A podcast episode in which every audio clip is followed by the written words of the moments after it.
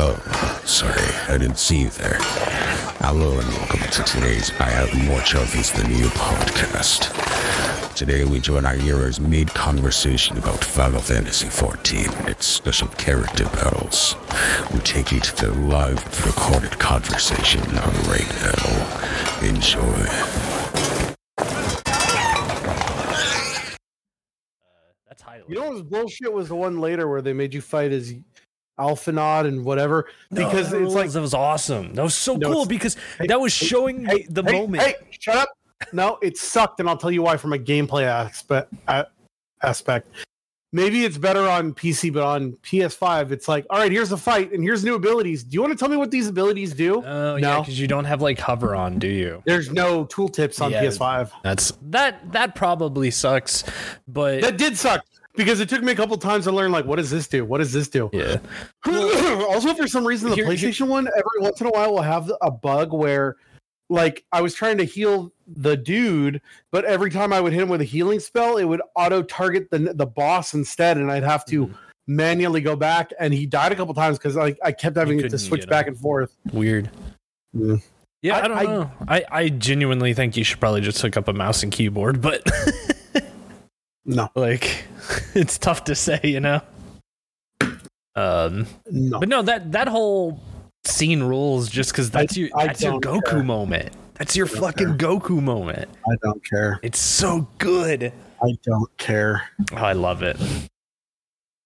Is this the episode? Is it? Are we in the episode? I I can. I, I I hit the button. Did you get all that part, or is Yeah, this I the got episode? I got that. The part where. I told you I didn't care. I just want to make sure people understand that I don't fucking care. it's you know We we, we were playing the when we were doing the blue mage stuff the other night. That was fun because that is the thing I like about See, that blows games like my this. mind because That is- that's is a- grind. Like that's there is a- just grinding. Let me explain. Yeah, yeah. There is a checklist. You do the things on the checklist, Mhm. and you're rewarded. The end. Okay, All of this, like, oh, here's the rich cutscene backstory of Alphinaud, and you're a ranger, and blah blah blah, and you got to go fight the darkness and the dark. It's like I don't give a shit. Can I just please check, you know, tick marks off a box, and then they tell me you got all the check marks on the box. Here's a prize, and I go yes. You are such an enigma when it comes to games because like I can never get your read, right? Like I'm, I'm I I I think I'm a pretty um I think I'm pretty solid in guessing or knowing like what people's tastes are after like speaking to them for a little bit, you know. Uh, but you're someone I've been friends with for years now, and I just don't like. I know that like, and when it comes to video games, I know you like a list, and that's like uh, that part makes sense and like rings in my brain. Everything else, I'm just like, but I don't know. I don't know if it's even video games that you like. I th- I think you might just like grocery shopping. Like you should just write a list and go grocery shopping. Like, grocery I think that would be more fun than you playing a video game. I, I do like going grocery shopping. No, I love video games. I've played some video games. I played a big old video game since last time that we're going to talk about today, and that that game is a trillion times more fun than Final Fantasy 14. And see, this is the part where I get to say like, it's the same fucking game. No, it's not. it is. No, it's fucking not. We're not. this is the save that. debate. This is the debate. It's not a debate because I'm right and you're wrong because I have more trophies than you.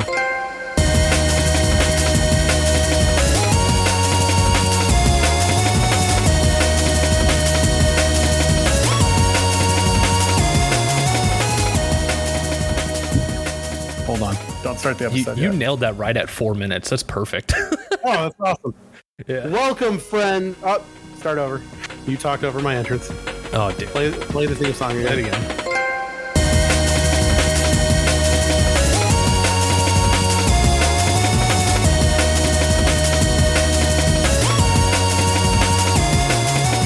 Welcome, friends, to I Have More Trophies Than You.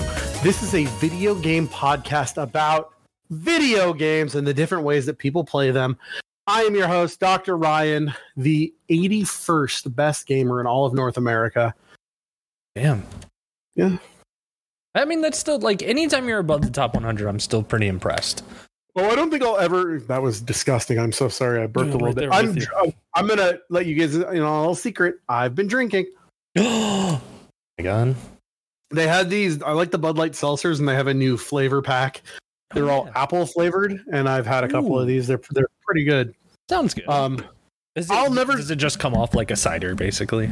Well, it's it's a it's a, I don't It's a really seltzer. like like I hate seltzer water, but hard seltzer for some reason because Yeah. it doesn't. ta- I think the reason I don't like like Lacroix because it Mhm. tastes like fucked up water, whereas Right. this just tastes like um like Fuck mildly alcoholic.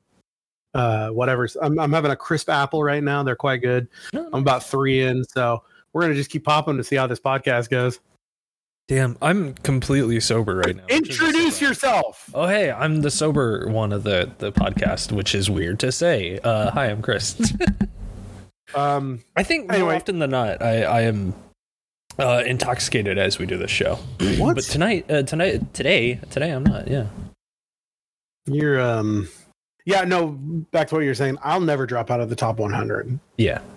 unless like some real psychopaths all of a sudden start playing all the like the bullshit. I didn't really play any. Uh, you know, I don't play the bullshit anymore. There's been bullshit out, and I, I you remember we were talking a while ago, and everyone was like, "Oh, Sony's going to stop them." Oh You yeah, know, yeah. yeah. Did we ever get like a um response on that? Like what what's going on? Because I know that was at the end of last year as that was all coming down. So like, Yeah, the response is that uh like 20 new shit games came out within the last two days. So no, it, it's not stopping. cool, perfect. But you yourself have pumped the brakes a little bit. I pumped the brakes. I there now like okay. Should we just get right into the platinum report? The, Okay, you know, we can we can talk silly in a little bit about we got other bits, but I just want to get into this. Since last episode, I've only gotten five new platinums. Ooh, damn. Now, one of those was Persona 5 Royal again from the top, you know, from the beginning to start. That took me a week and two days. That was another like 80 hours. The other four games I got, three of them, well, one of them was, okay, the one that I finished today, we'll skip, we'll go. That was then, then the next game was a game called Mighty Math. Mighty Math, you might think is like, oh, that looks like some shitty, uh, you know, platinum. It's actually not. It's got a 45.83% platinum rate. So anything below 50%, you could, you know, whatever. Probably actually the most fun I've had in a game since last episode. It is this, how do I explain it? It's like a bullet hell math game. Huh.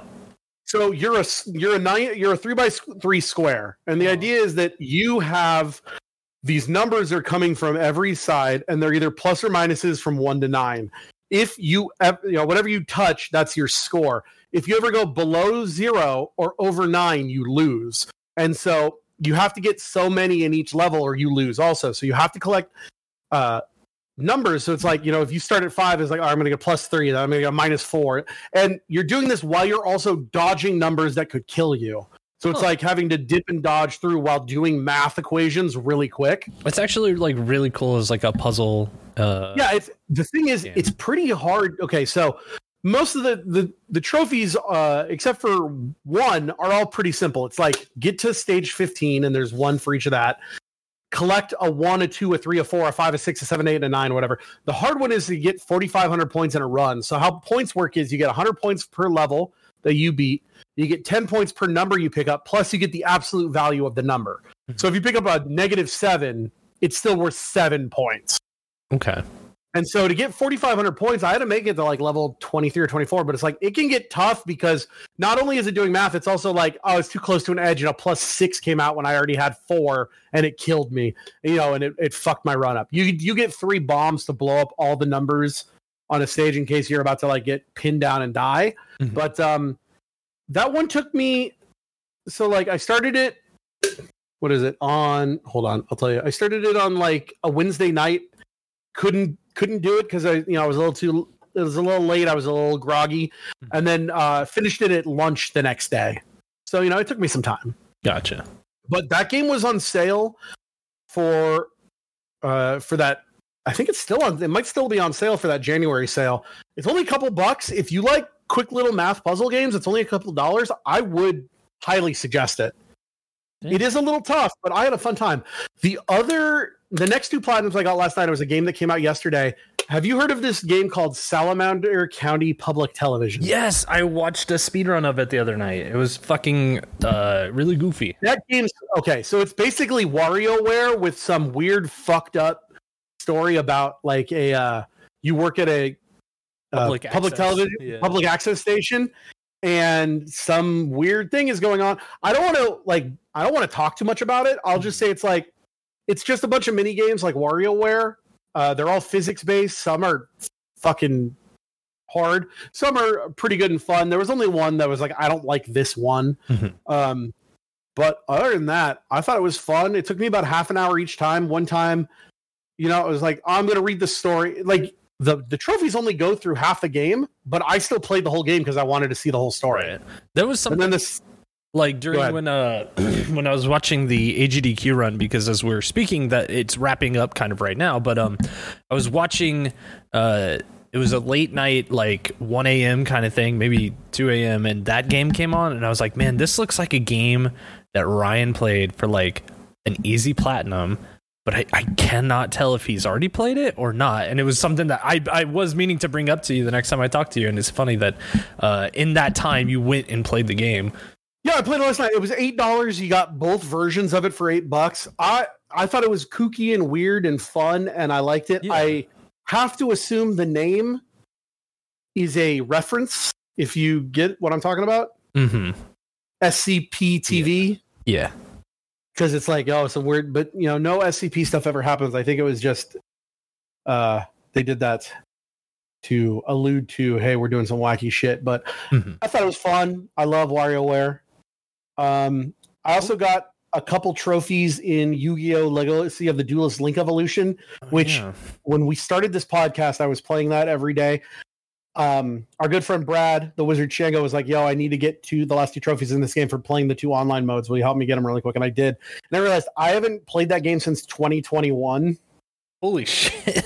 I still have yeah but there's so much still to do. I still have two of the the story modes and then all 155 challenges so that'll probably become my lunch game again of just playing a couple matches a day and trying to get that done eventually and then i'll see you Um, at like a yu-gi-oh regional like just knocking Abso- at Absolutely not. Oh, hey, uh, on I'm in a local Facebook group here in Southern Oregon called Southern Oregon Retro Gamers, and some guy was like, "Does anyone want to play the One Piece card game?" And I was like, hmm. It's an alright game. I've I've been playing a lot of it. Uh, I've been watching the championship qualifiers Oh. online in Japan. It's it's a solid game so far. I've I've really been enjoying. Uh, Speaking of, uh, everything about it, everything around we have card games. Can we do a segment within a segment? Yeah, let's do it. Go to Ryan. Ryan bought some cool video games. Oh, is Ryan's magical Don't- bag of new and shut old up. games. Shut up. I was gonna say something cool, and I will take it back, and I'll. I was gonna tell you some cool stuff. Say you're sorry. Some stuff. I, uh. Oh, this is great. I'm not sorry. Thank you. I bought when I was in Vegas for New Year's. I bought uh, two games at a retro game store. Uh, really nice guys. Um, shit, what was the name of that store? Let me shout them out to anyone near Vegas. Fuck. Hold on. What was the name of this store? All right, I don't remember the name of this place. Anyway, they cut me a good deal because I was like, I'm from Oregon. They're like, oh, we're not going to charge you tax.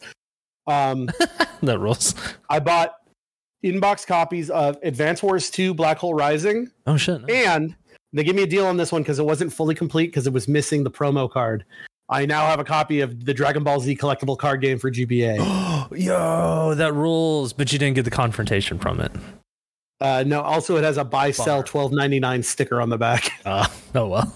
hey, it's a fun game though. I mean, it's it'll challenge you, but uh, also that confrontation, man. Uh, that's a good card to have.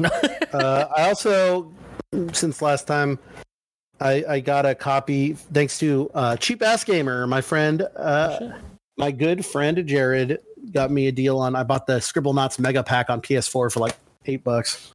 Uh, maybe I haven't played a Scribble Scribblenauts. Knots game since I think the Wii U. And I- I'm playing a Scribblenauts game since fucking Super Scribblenauts.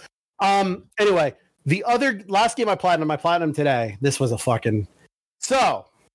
They put out the PS5 version of Dragon Ball Z Kakarot, and I was That's like, oh, I've already finished that. Okay. I've already finished that. I'll just load it up and get all the trophies in a second. Uh-huh. Turns out, when I played it originally on the PS4, the last time I had made a save that I had uploaded to because I deleted the save off. You know, it's like, oh, they're not doing DLC. I'll delete the save off. But Oh, I, I had a save on the PS cloud. Plus.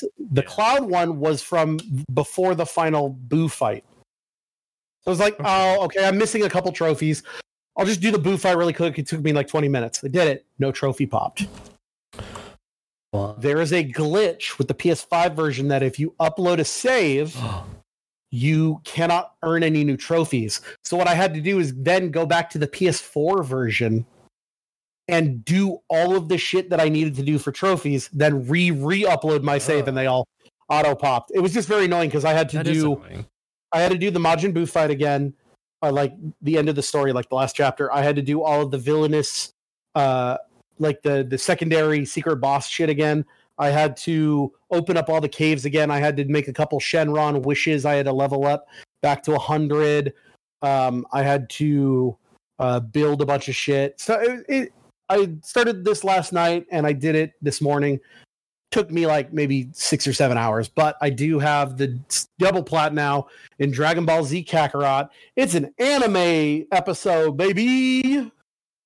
So that puts me at 1005 new platinums. Technically, you know, we have a promise that we're each going to play a game from our backlog every episode. So my backlog game was Dragon Ball Z Kakarot again because that's technically in my backlog because I owned it, so I needed to get it again.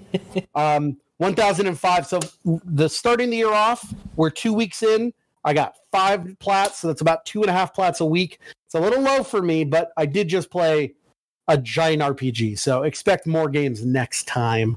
Um, what did you play for your back? uh, Back uh, this is the other segment, backlog buddies. My backlog game was Dragon Ball Z Kakarot, which I've already talked about extensively on the show. What was your backlog game? Uh, I believe you're what was you're going to do 24 games on 12 different consoles. Yes, and I, I kind of feel like I cheated the first ones, right? Because Okay. here's the thing: I am I am deep into a unnamed JRPG right now uh, that I will not talk about Why not? uh, because we were going to talk about it another day. Um, Wait, what? Persona Four. We already said we already said that we're going to Oh that. yeah, that's well. Yeah, still okay. I'm deep into uh, Persona Four right now. Is what it hasn't come out yet. Tech. See, that's okay. We are going to have a heated discussion about this on the next episode. I'm, I want everyone to prepare for the Persona Four episode because it's going to be a doozy. Let me promise Are you playing that. Persona 4 Golden on the Vita? I am playing Persona Four Golden on the Vita. I thought the idea is that we were going to play the new PS5 versions to see if there was anything different. Are you asking me to play another 90 hour JRPG within six days to record it and have it done? you weren't supposed to start it until it came out on the 19th. I can. I mean, because I'm only like Oh, but then we yeah, but then the six, will seven come out on the hours or something like that. In. Yeah, Well, like, no, because okay, so this today's the sixth Monday the 16th, not early. Um, because if it, the- that game it comes, out the 19th, Thursday the 19th, I promise and then we our next episode to- is January the 30th. I Right. could, I, I'm going to beat Persona 3 in a week. I can do that. Yeah, I, I beat you, Persona 5 in a week. you play games differently than I do. Better? Well, and that's the thing is you played Persona Five in a week, but you've also how many how many times have you played that game, That, this is including the, fourth- original? This is the fourth Persona 5 Platinum. Okay, Fifth if you include Persona 5 Strikers, because that is a Persona 5 game. It's not, but you know what I mean. Uh, but no, that is that is my fourth run through Persona 5. because I did skip every cutscene this time. Was like, I've fucking seen this. I, I definitely did play a couple games on my backlog. I don't know if I'm gonna count these towards it, or I might count them as just one game and be like, well, look, Any- this one. one now this is important. Uh, We established this rule. Any uh anything that we do for the backlog, show, I guess that does that count because it was something we did for the show. What Did it for the Persona? Four? Well, uh, Persona Four I wouldn't count because it's like it is on my backlog, but it's like it's for the show, so I'm not counting that as my 24 games, right? I'm I will be doing 24 other games than games we talk about on the show, if that makes sense. Just to clarify that, like again, this is this is why I'm I'm just also recant real quick, like recap. I'm I'm so bummed that this is our like this to me is the first episode of the year because I have been sick. I was sick through the fucking game of the year, which I was so mad about. I was sick through the the next uh, the the beginning, the first episode of the year. So now I feel like tw- I feel like 2023 started for me today, and like I'm I've got like the fire burning in me. No, I, I 2020. This is definitely the first like real episode. Yeah, of th- 2020, this yeah to me this is it. This is this is our new thing. So I want to well, the game of resolution episode always is like the first episode of the year, but it also always usually happens within the first day or two of the year. So it's like, it hardly counts, right? it, I mean, it's te- it is the first episode of the year, but this is the first like episode of the year where we're talking about games of this year. Right, correct. So, what I want to um, emphasize and, and reiterate and, and kind of explain my train of thought here is we are going to play all the games for the show that we're normally going to do. And plus, I want to complete 24 games on my backlog, hopefully uh, from at least 12 different consoles, right? And so No, no, no, not hopefully. You must. I will. else- I will. I will do it If you 12 don't, there's a there's a punishment at the end of the year. Okay. Well, I will. I will definitely do it. Don't worry. And Persona 4 was one of those games that was on my backlog, but I don't want to count that towards my backlog game since we're talking about it for the show. There. Having said that, I have played. I played three games uh, from my backlog already, but they're all kind of short games, so that's why I don't really like counting them. Right. And I feel like they're like kind of cop outs because again I have been nothing but sick. I've been laying in bed a lot. I've been playing a lot of Comfy 14 and trying to help friends through that. Well, how about this? Why don't you tell me what you played, and I'll tell you. if I played what might be some of the best Mario games ever. I played Mario, uh, so Mario Land, Mario Land 2 Six Golden Coins, and Super Mario Deluxe. All Game Boy. I would. I would say that Mario Land Six Golden Coins counts. Yeah. I would say that Mario Deluxe doesn't count because that's just Super Mario Brothers, yeah, and I would say Super Mario Land is a little too short. So I'd say Yeah. you've played one game for your backlog. that's fair. You played a Game Boy game, and you played the best Game Boy Mario game, Super Mario Brothers 2: The Six Golden Coins. One of my favorite Game Boy games of all time. It might. It's really good. It's not my favorite Game Boy game of all time. My favorite Game Boy game of all time is Donkey Kong. The Yeah. the one that the super long one That's that's like all puzzles. That and I, I started another game because like you ever I- played that? Uh, the which Don- Donkey Kong? Are you ta- the Game Yeah. Boy ones? Yeah. No, I haven't. Okay, I'm going to You know suggest for, for your backlog, Uh huh. look, it's just called Donkey Kong, and it starts, and you're like, "This is just the fucking arcade Donkey Kong," and you get through Mm-hmm. those four levels, and you're like, "What?" And then it's about 80 more levels, and they're all puzzles, Hmm. And it fucking rules. I'll check it it's the first time that Mario ever did a backflip. Uh, there's boss fights. It's it's the best. It's the best original Gray Kart Game Boy game. Damn. Well, I'll fucking check it out then because like And I say Gray Kart because people are like, "What about Pokemon? That's such a big game." It's like, listen, the original Pokemon. Yeah. What a great RPG on the Game Boy. Absolutely.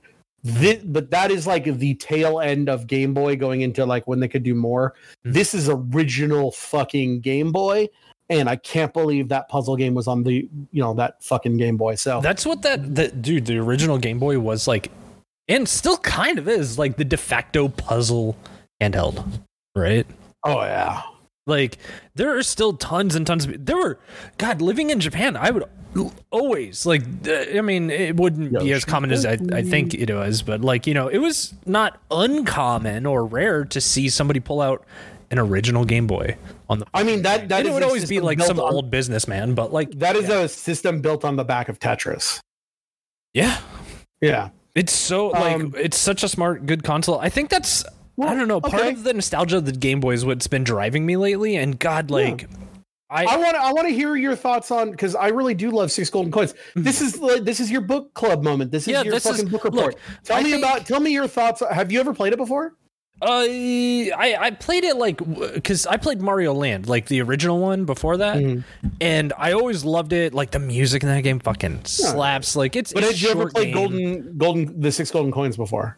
Six golden coins? I had only played like a level or two because I had a friend who was like, "Oh yeah, you played uh uh you know Mario Land growing up. You should try this one." And this is probably in like the mid late 2000s that I tried this. And I was like, Mm-hmm. "Yeah, that's cool." But like at that point I was like, it's like were we really playing Game Boy games still? And, you know, I didn't really play it. So th- I, I finally sat down with it this past what week uh Tell me about. it. yeah, about a week ago, I think I sat Tell down about it, and it was fucking great. It's a brilliant game. I, I love, um, I love uh, Mario's little bouncy ball. Explain it for the people at book report, Okay. dude. So, Explain it for the people at home. uh, see, this is hard because I get to do the first book report. Your book report was I already did a book report. Go listen to it. It's episode twenty four, the anime episode, not twenty four episode, twenty nine, whatever it is. Yeah. Uh, look, it's it's a Mario game eh, exactly how you would expect it, except for this time, uh, Wario is uh, taken like. This is this is the first introduction of Wario. Is it the first? Because I thought like he was introduced before. This is Wario's debut. Oh, cool. Well, shit.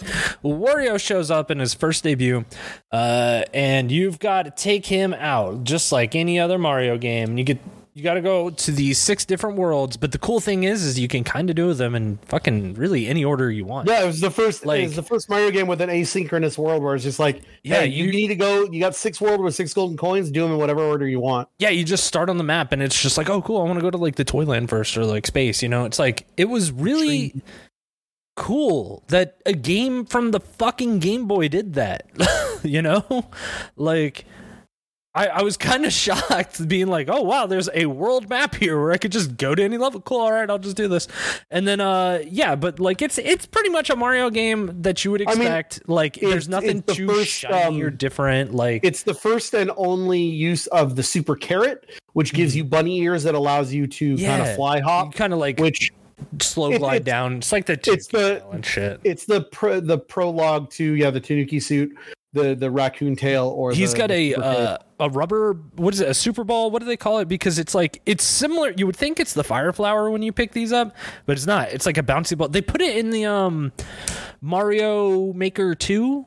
I think. Yeah, I mean it's ba- it's basically a fire flower. Yeah, it's basically a fire flower, but it can bounce off of walls Yeah. and stuff, which is you know kind of cool for like some. eh, I don't. I I there's some moments where you like collect coins with it, and that's kind of cool, but it's not like used in the most um crazy of ways i guess like it's something it's it's shocking enough as a power that mario's had before and we just really have never seen him use it again you know i'd kind of like to see that brought back for a modern mario game i don't know the music in the game is great too like So and it's it a short actually- ride i mean I was looking something up because I was like, I don't remember. It is just the fire flower. It just doesn't look like the fire flower. oh is it really It is Why just does the fire flower. Yeah. That's a new game. Oh, okay i guess that makes sense Let me ask you this: So there's six worlds. flower What was your favorite of the six worlds? man i probably think it's the the space one i don't know With the bad gravity? yeah I I, like I the, just like um, space aesthetic to me. You know, I like the house where you're a tiny little man. the house is pretty good. Like the the re- the reminded me of um, was it uh, Big Tiny Land or whatever in Mario sixty four? Oh, Giant World or what? Oh, no, I was thinking of Super Mario Brothers three, World Four. Oh where yeah, you're- Mario Brothers three tiny that kind of big, too. Yeah, everything's huge. Um, Mario needs to do more of that shit. I don't know. I, I look. I, I think Odyssey is still one of the. Man, see, this is tough because I think Mario Odyssey is still probably the best Mario game that's ever been made. It's not. It's not. it is. It's not. Uh, but the these- best Mario. I'm gonna go. Hey, the Uh-huh. best Mario game that's ever been made is Super Mario World. That's the best Mario. It's really good, but I think Odyssey the is best better. Mario. Odyssey is fine. It's fun, but it is much like why I I don't consider it. It is such a different game than the rest of the Mario's that it doesn't give me the Mario that I want. Much Okay. like Understandable. Like much Breath like of Breath the of the Wild. Hmm. is not what I what I'm looking for in Zelda, but Breath of the Wild is fine. I give it shit because Mhm. that's kind of the, the the joke, but it's not a mainline. I wouldn't call Odyssey like a mainline Mario. My favorite Mario's are Mario World, Super Mario, uh, Super Mario Land 3D, the one for Yes. uh, oh my 3DS. god, that one's fantastic. Yeah, that's in my top for sure. and Mario 64. I I really wish they'd port the um 3DS one that Mario 3D Land to Switch. The house is called the Macro Zone, by the way. That's it. The Pumpkin Zone is also fun. Also, there's a zone called so the, the the zones are you got the tree zone where you're going up a tree and you're fighting like bugs and ants and fucking um bees and at the end you got to fight a big bird then there this there's the space zone where you're in space and the boss is the final boss from super mario land Tatanga. Yeah. then you got the macro zone where honestly, you're tiny that- little mario in a big house That might be a little bit of the reason why I like the space Zone it's 2 got is 'cause it's a Tatanga? call back to yeah, Yeah. to fucking that, but uh the boss there is a big rat then you got the pumpkin zone gotta have a horror cool. the- gotta have a good horror zone where you fight a witch Oh yeah. uh there's the mario zone where The you're in Mario a big zone's the most robot fucked up mario one. I don't Yeah, like that one's hard. zone. and then the final boss is the three little pigs for some reason Yeah. and then actually i think my least favorite one is the turtle zone that's the under the underwater zone just because the the the uh the physics of the underwater is sometimes kind of fucky and then you That- got you have to go to mario's castle and beat wario That's the whole game though. Is like the physics are all just kind of weird in uh, those two games because uh, it just doesn't like Mario has like too much momentum, I guess, or maybe like I don't know, like he just kind of feels a little off. Like it does Oh. take a minute for you to. here's a little here's a little trivia i didn't know it, before do you you want to know why do you want to know why tatanga is the boss of the space zone Why? because apparently uh, it is revealed that Mario stole Wario stole Mario's castle while Mario was fighting Tatanga, and that it was a setup. The whole setup for Super Mario Land is to get Mario away from his castle so that he can so that Wario can steal it. And Tatanga was Oh, always working for Wario. See, Well, that's kind of cool. I like that. Mm, I like that. When are they going to bring All right, Tatanga rate this go game. back for uh, Mario? Uh, bring back Wart first. Wart's cooler than oh yeah, bring back Wart. Uh, I'd, I'd give Rate- it a solid. I game. give I give all of the both of these games I played solid like gold. Now, do we want to rate? Do we rate Nintendo? I feel like it's weird rating Nintendo games on a on a trophy on the le- trophy scale. Look, if I'm, I- I, am getting it out of five stars, I'm giving it a four. Yeah. Four Maybe- stars. maybe- I like that one. Maybe like four and like like a little bit of salt, like coming down like in the salt bay like position, like just oh, giving a little love on top of this. Are we becoming fucking on cinema at the cinema where you're giving things and then like I, and a even ti- think I give this that. the five five bags of popcorn and a tiny little yeah, uh, and two double A batteries so that you can keep playing the game. Yeah, so you can keep playing the game, yeah. yeah, I like that. Yeah, because it's it's it really is. It's like oh, Oh, yeah, it's a solid game, but like yeah, it's you know here's a Yeah, I think I think a four out of five is good for this game. I Yeah, they're fucking, love great game. games. Uh, Um, if you had the chance, like hunt these games down. They're fu- play them on native uh, hardware if you can. I Now, got, I got am- boxed copies. I am playing another game on my backlog. Oh, have you finished it? Do you want to save it for next time, or do you want to? I haven't finished it. But Do you want to give you, tease it? I'll give you a do you little to- tease. Okay, give give me a little teaser. Mother is calling, and if she says your name, is yeah, if she says your name three times, you're in trouble. The fuck? Yeah. What is this? You'll see. But I've been playing that game, which is another like JRPG. a weird sex thing. Um, no, do we want to also? Okay, so that's no. that's backlog buddies. That's our new segment. Do we have theme songs for all these segments? logs. No, I Nope. don't think so. Nope. If you want to make a, if look, if anyone wants to make a, a little bumper for that, or like Ryan's new and old magical bags. If you say that one more time, I quit the Uh, podcast. uh, yeah. So look, we got we've got that segment, dropping logs. We're doing it all. Nope, no. Dro- Stop naming our segments bad, because now we got to go into our next segment for the year. These are these are great names. They're the memorable. People are gonna No, remember got- it. I hate you. I have a new segment. Yeah. Called I have more Uh, hate for you. Yeah, no, uh, called "You Suck." Uh, this is a segment called "Aorvian Adventures." No, what are we calling the Final Fantasy? the wild, wild world, the internet. I don't know. Um, see, I don't think we could call it that this- because I feel like that would imply that you were like going Oh, on the adventure. We're calling this. We're calling this. I thought we were calling this uh, Final Fantasy XIV Orion Reborn. Yeah, Ryan Reborn. There we go. Uh, three new trophies in Final Fantasy XIV since last episode. Damn. Uh, we completed Eden's Gate and Eden's Verse. We did. That is the first and second wings of the Shadowbringers uh, raid raid. raid we still need to yes. do the third one. Maybe we do that tonight. And I finally hit 90. That's right. Of War 5. Congrats. Congrats. I hit 90 as a summoner. I picked summoner because I asked Chris, Chris, I'm coming back to this game. What's the most brain dead class where I don't really have to be that good? And you said, Summoner. and I'm a summoner now. Yeah. I, I, I still think Summoner is that class. I think Summoner's the easiest. Um, It granted, seems super simple. It's literally just all right, summon my guy, turn him into Bahamut, do the Bahamut skills. The Bahamut skills are done, turn him into Garuda, do the Garuda skills. The Garuda skills are done, turn him into Titan. Titan, hit the button, hit the slip, hit the Mountain Buster, hit the button, hit the Mountain Buster, hit the button, hit the Mountain Buster. All right. Uh, now he's Ifrit. Hit the button, hit the button, hit the button, slam in, hit him. Now I can do Phoenix, and then you just do that in a rotation, Yep. and nothing really changes. There's two buttons on my bar. I don't know what they do, and your your wife told me to put them on my bar originally, and I don't know what they do. I got to look up what they do. There's something about like a radiant light, and they're, they're probably your like off cooldowns or something like that. I don't know. I'll look it up. But you know, I've been playing this. I don't. I'm not trying to do high end content. I, I mean, I, I will mean, eventually. going to, yeah. But I'll do that high end content when it's become um easy. See, here's here's the thing. I Yeah. not looking to challenge myself, Chris. I'm really not. I know, but I have a hard time. I guess I have a hard time with this one aspect of the game because I am somebody Oh who. shit! I missed the be real. Fuck. Oh shit! You can't be real I anymore, gotta. dude. I gotta post late. Hold on. I gotta you post gotta be late. late. I gotta be Um, late. I'm gonna post. I'm gonna. I'm gonna. It's gonna be a picture of us on this call, and I'm gonna put a recording the podcast.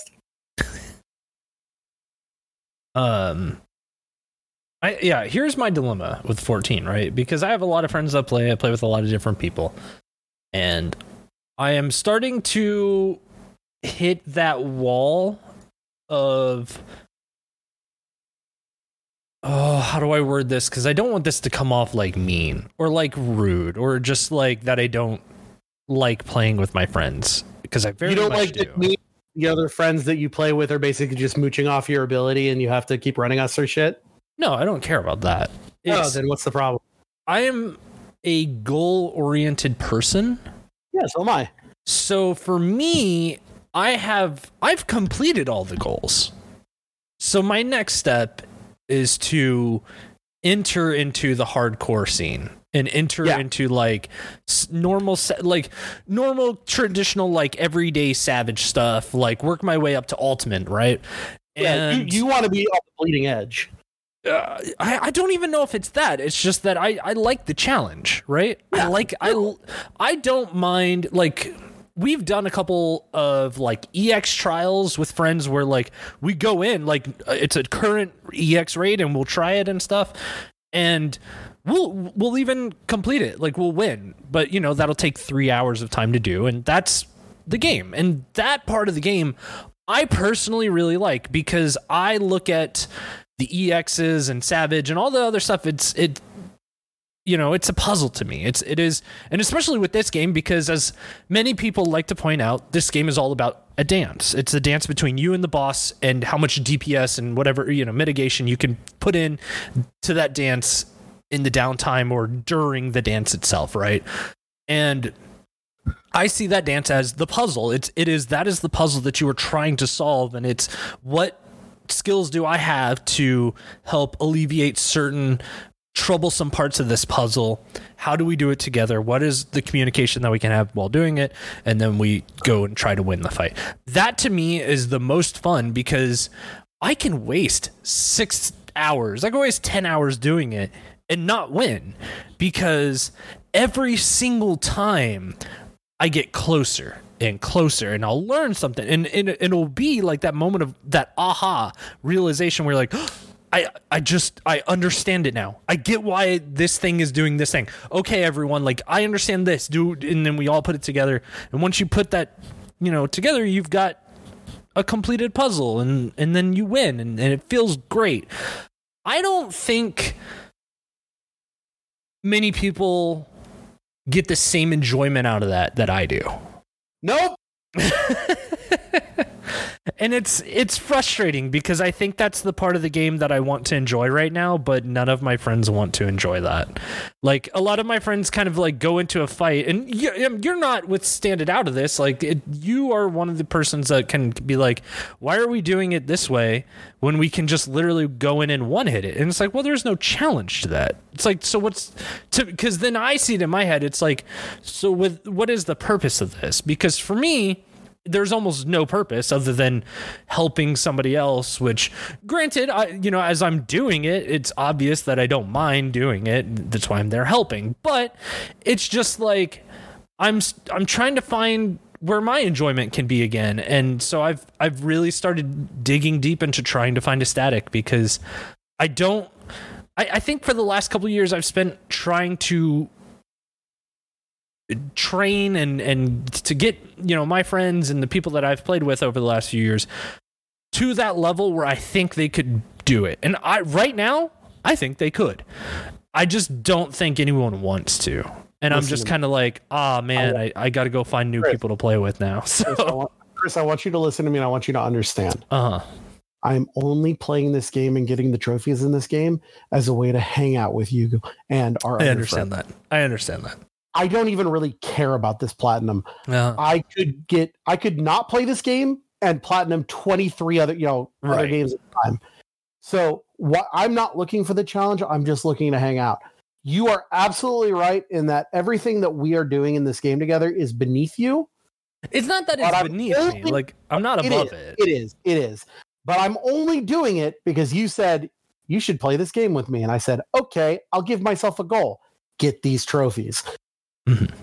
I is, don't I, like- I had I, I- we've had this discussion before. I had my Mhm. time with hardcore progression rating and WoW Mhm. when I was 25. Yeah. I am 37. Yeah. No, thank you. I get it. Um, I mean, I totally understand that because that's where I am doing my research right now because I'm trying to find groups that are kind of on the same mind. Because I, I look, having said what I just said, I. It, especially like in my recruiting process that I've been going through lately and like talking to people and like it, applying to be in groups um I have learned that I am not a hardcore person. I am not a hardcore player of this game. I could be if that is something that was like required of me. But like the groups I'm looking for are very like casual mid-core groups where they're like, yeah, we want to have a challenge and we want to go into the challenging fights because we're all very versed in this game. We know how to play the game. Like if I go into an EX fight right now, I it's it's it, it's a little challenging to start, but within an hour, I'm pretty comfortable in the mechanics. You know, You want So- to know what it is? Really, honestly, I, I think I've just realized what it is. Hmm. When I was a hardcore WoW progression raider, Mhm. and like I was never the best, but we, you know, it was mostly during Wrath yeah, and Cataclysm. it was, the best. it was, was yeah, it was. We, let's do Naxx, let's do Ulduar, let's fucking kill the Lich King, and let's do this. And that that thrill of getting it and getting the next piece of loot to do it again, that has been replaced to me by trophies because trophies are that same feeling, but I don't need seven other people. And right. some fucker can't fuck it up for me. See, That's, really what it is. I don't have the the patience to care about other people. We have you and I raid with Mhm. some very specific people. Yeah. And without naming names and being rude, yeah, there might be some people that don't pay attention. And even Mhm. when we're synced up, we can sometimes lose. And then they go, Oh, what was I supposed to be doing? I don't have time for that anymore. yeah, and I, I'm look, and I'm not trying No, to be mean. I'm not trying to be mean to that person. Not trying to. And I, I'm I, absolutely not. I'm just saying that sometimes It's- that happens. Your your goals I- lie in different places. That's Correct. all. my and- goals have moved on, and my goals now involve playing video games without having to rely on another human person. Right. Now see, here's the thing is I don't think my goals have uh, like are too strayed from yours. I think they're kind of in alignment because my goal in 14, I don't care about loot. I don't give a fuck like about the next piece of like cuz I know that that is some people's like goal is to be like I need the next piece of armor because I need to be the best character, right? It's like I don't care about that. Like I just want to experience the fight. Like cuz it's like yeah sure i can experience like all of these like like we're doing eden right now. It's like i could experience eden you know? And and i, I love that they have a normal mode because then like casual players and whatnot can experience it. You kind of get like a little bit of a challenge and then know, you're done with it. but the thing is is that the extreme mode is so much different of a fight that i want to experience that fight. And the problem is is that if i go back two years after it's out i'm going to go into that fight and sure the mechanics are still there but we're killing it in about 30 seconds and it's just like well then i didn't really get to experience this now did i and Now, i, here's I missed thing. out You wanna if you wanna do those synced once I know what the fuck's going on Mm-hmm. just for fun, I would be willing to try that. right What I don't want to do is beat my head against it the first time. yeah I want to get- go in I there. I want to get the trophy. I want to get out, me- and then later, when I'm like, "Hey, do you want to just try this for fun?" and we can try it one or two times, like, "Ah, "I didn't really get it. That's fine." Or, "Hey, we did it. That was fun to do." But Right. when you said, "I want to come do Eden so that you can get the trophies," it's like, okay, you have now told me that the only time the reason I'm here is to finish it to get the trophy. And when it's like, well, don't you want to bang your head against this for an hour? No, I just want to get the well trophy. no fuck out. because I do want to say, um, well, you you say yours, and then I want to No, say something. I was gonna say- I realized something also. with with that it's like when especially when i was intro- inviting you to do that it's like I, I think the the plan was always to go in synced because the thing is is that those none of those fights are ever going to be hard at like at any point because one we're already past the level cap. Two um most of us are going in as like fully melded fully geared level 90 classes and despite it still syncing you the sync doesn't really work the way that people think it does. Like it because again like the sync works only so far and once you especially once you add in whole expansion to it the sync doesn't really work that way especially you know that from just going synced into a trial like a Heavensward or not even heaven a realm reborn and those like bosses melt so quick now that it's like how is this synced? It's not. It- You know- technically is but it's not. But that's the thing is like i whenever i host a group and raid i will like my only parameter is like I will go through the fight, and what I will personally do is I will go through the hard part. I record the fight myself, and then I do call outs over it. And I practice those call outs over and over so that when I do take my friends in who aren't as hardcore raid savvy, at least I can tell them, don't worry, as long as you follow what I say and listen to me, you're going to do just fine. Sure, it's going to Yeah, be a little ch- challenging, but I'm going to walk you through it with no problem. Cool. And then and then also on top of that, it's like also I would suggest you watch this video or this video before you start. You don't have to, but it will not- help you a lot. I'm not doing Like, that. I'm- well, that's fine. I mean, I wouldn't. Because that's the thing is, some people will, some people won't. But then we We go in, and I'm like, oh yeah, hey, by the way, This this is is the the mechanics. fucking persona episode, Chris. We got to wrap this up. yeah, I know. Sorry, I, I just I'm really into the game, and I, I, I just think I, I'm we'll moving on. without- You know. If I do not interrupt you, you will talk for 45 I minutes. know. It's I just I wanted to do- complete. The I'm going to say one thing did, before we move on, and it's Yes, you made on. me realize the reason I like WoW progression more than this Mm-hmm. is you're right. The gear in this game is boring. It's just this has more numbers on it. The gear in WoW had weird kooky abilities that made the game different. Like, hey, here this trinket, and this trinket turns you into five people, and they all attack at once. Or here's a fucking sword that shoots fireballs. Here's- Whereas all the gear in all the gear in you have to agree, all the gear in Final Fantasy 14 is, is just it's the same. Yeah, it's designed that way though, because and That's I have this argument with our good friend, the Wizard Shengo, Brad, all the time. It's it is, and you can call it boring, but I consider it to be the most perfect way to do it because at the end of the day, someone who is rating like if you're if you're doing that in WoW, if you're rating to get that gear, excuse me, sorry. Oh god, I had a little hiccup there. Um if you're doing all that, then you are doing it with the sole intent and purpose to be good enough to complete the content or you, to have the objective to be the strongest at that or whatever etc um and why that sucks in that game is because there's so much random to the rolls and to the gear and to everything to that that the Well, meta game that is built around it not be that way. It is way well yeah but it's it's way more chaotic because in 14 yes gear is a little bit and this is something that the community is constantly like telling them this but we're all kind of in agreement that it's like it's kind of great because I know that this new piece from the hardest thing is going to be the best in slot. And if I take my role in there, I have priority on that piece. I get that piece. I've got my piece. I don't have to do it anymore. I don't. Like, you- you're you're, it's- you're skirting what I'm saying though. You're talking about a different thing. I don't give a shit about that. I'm saying that I don't like that the gear in fucking Final Fantasy 14 doesn't have weird. Uh, but that's it. like- That's why. That's why it it doesn't have that is because if you put that stuff in, then you are now dictating a different meta that is based on players will say, "Well, you've got this thing and you may have this thing and it may be a really good thing and it's but you have it because there's this one stat thing that you like on it." No, I'm or- not. I'm not. or- I, I know. or You're, you're, I'm not talking about the stat.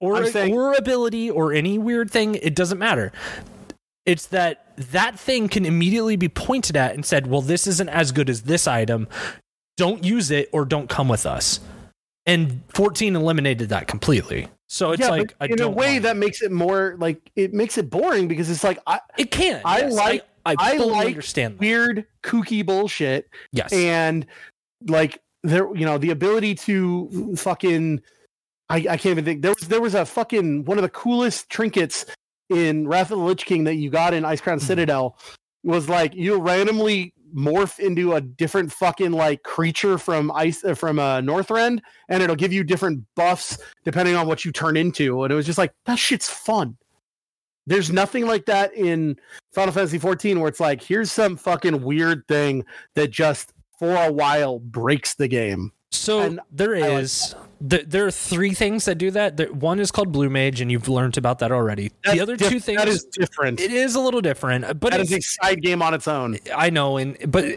and again, it's it's it's I don't all count it in the preservation of uh d- slowing down people and and the fight for what is meta and what isn't.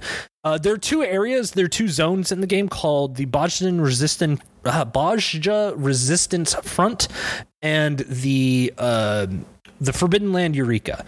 And the thing is about those areas, when you go into them, they change pretty much. They, it, they're basically just whole different games on their own, but they give you like weird abilities that you can use and combine with each other. You can turn certain classes. Like, I love going into Bozja and being a red mage tank, which is just like nutso. Like, it's it's even fun going in as a monk tank.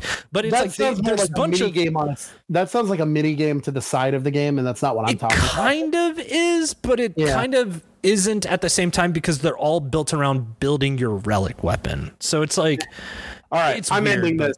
yeah, We're done with Final Fantasy it. 14.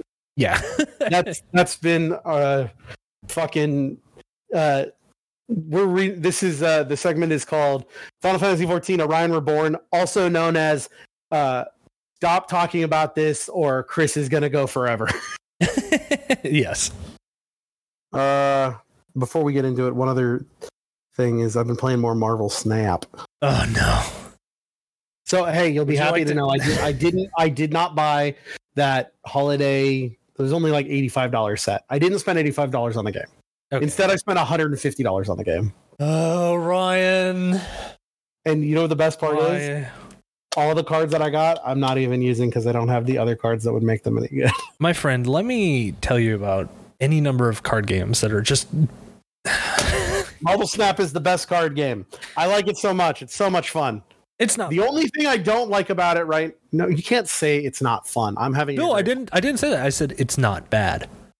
Oh, I thought you said it's not though. Oh, um, The only thing about it I don't like right now is I have a quest where I have to uh, take 15 locations with only one card, and I just don't have the decks for those right now, and it's hard. But I listen, it's a fun game. I don't like the collection aspect. I feel like I'm missing very specific cards to play. Not even just the best decks, just decks that work. But at the same time, it is the perfect fucking game for my office because games are like two to three minutes long. I get done with a patient, I sit down, I play a game, and then it was like, oh, you got to be in room three. It's like, oh, okay, cool, I'm done. And it's out. And I play like for 15, 20 minutes a day. I'm not like these people playing like six hours in a row on Twitch, but I, Yeah. I'm hell of casual and I'm loving it. So yeah, I like the uh, I got no problem aspect of it. with Marvel Snap. It's a great game. Uh, right now, my go-to decks are the Devil Dinosaur deck, Uh, I got a, a cool Pool 4 card, which is hard to get, called Helicarrier that works for it, but I still need the Pool 3 card Ghost Rider to make it work, so I'm looking for that. I've got the Brood uh, pinned in my shop until I get enough tokens, and once I have that, I'll be able to make a really good uh, Sarah uh, Silver Surfer deck, because like that's the main card I'm missing from that, so I can't wait for Nice. that. Um, it's good. Uh, I like Marvel Snap. It's the best card game. Uh, it's the best digital card game available right now. Uh, Yep. no, Yu-Gi-Oh! Duel Links is still out there. Yu-Gi-Oh is stupid. Nobody, It's everybody that likes. Yu-Gi-Oh is a pervert.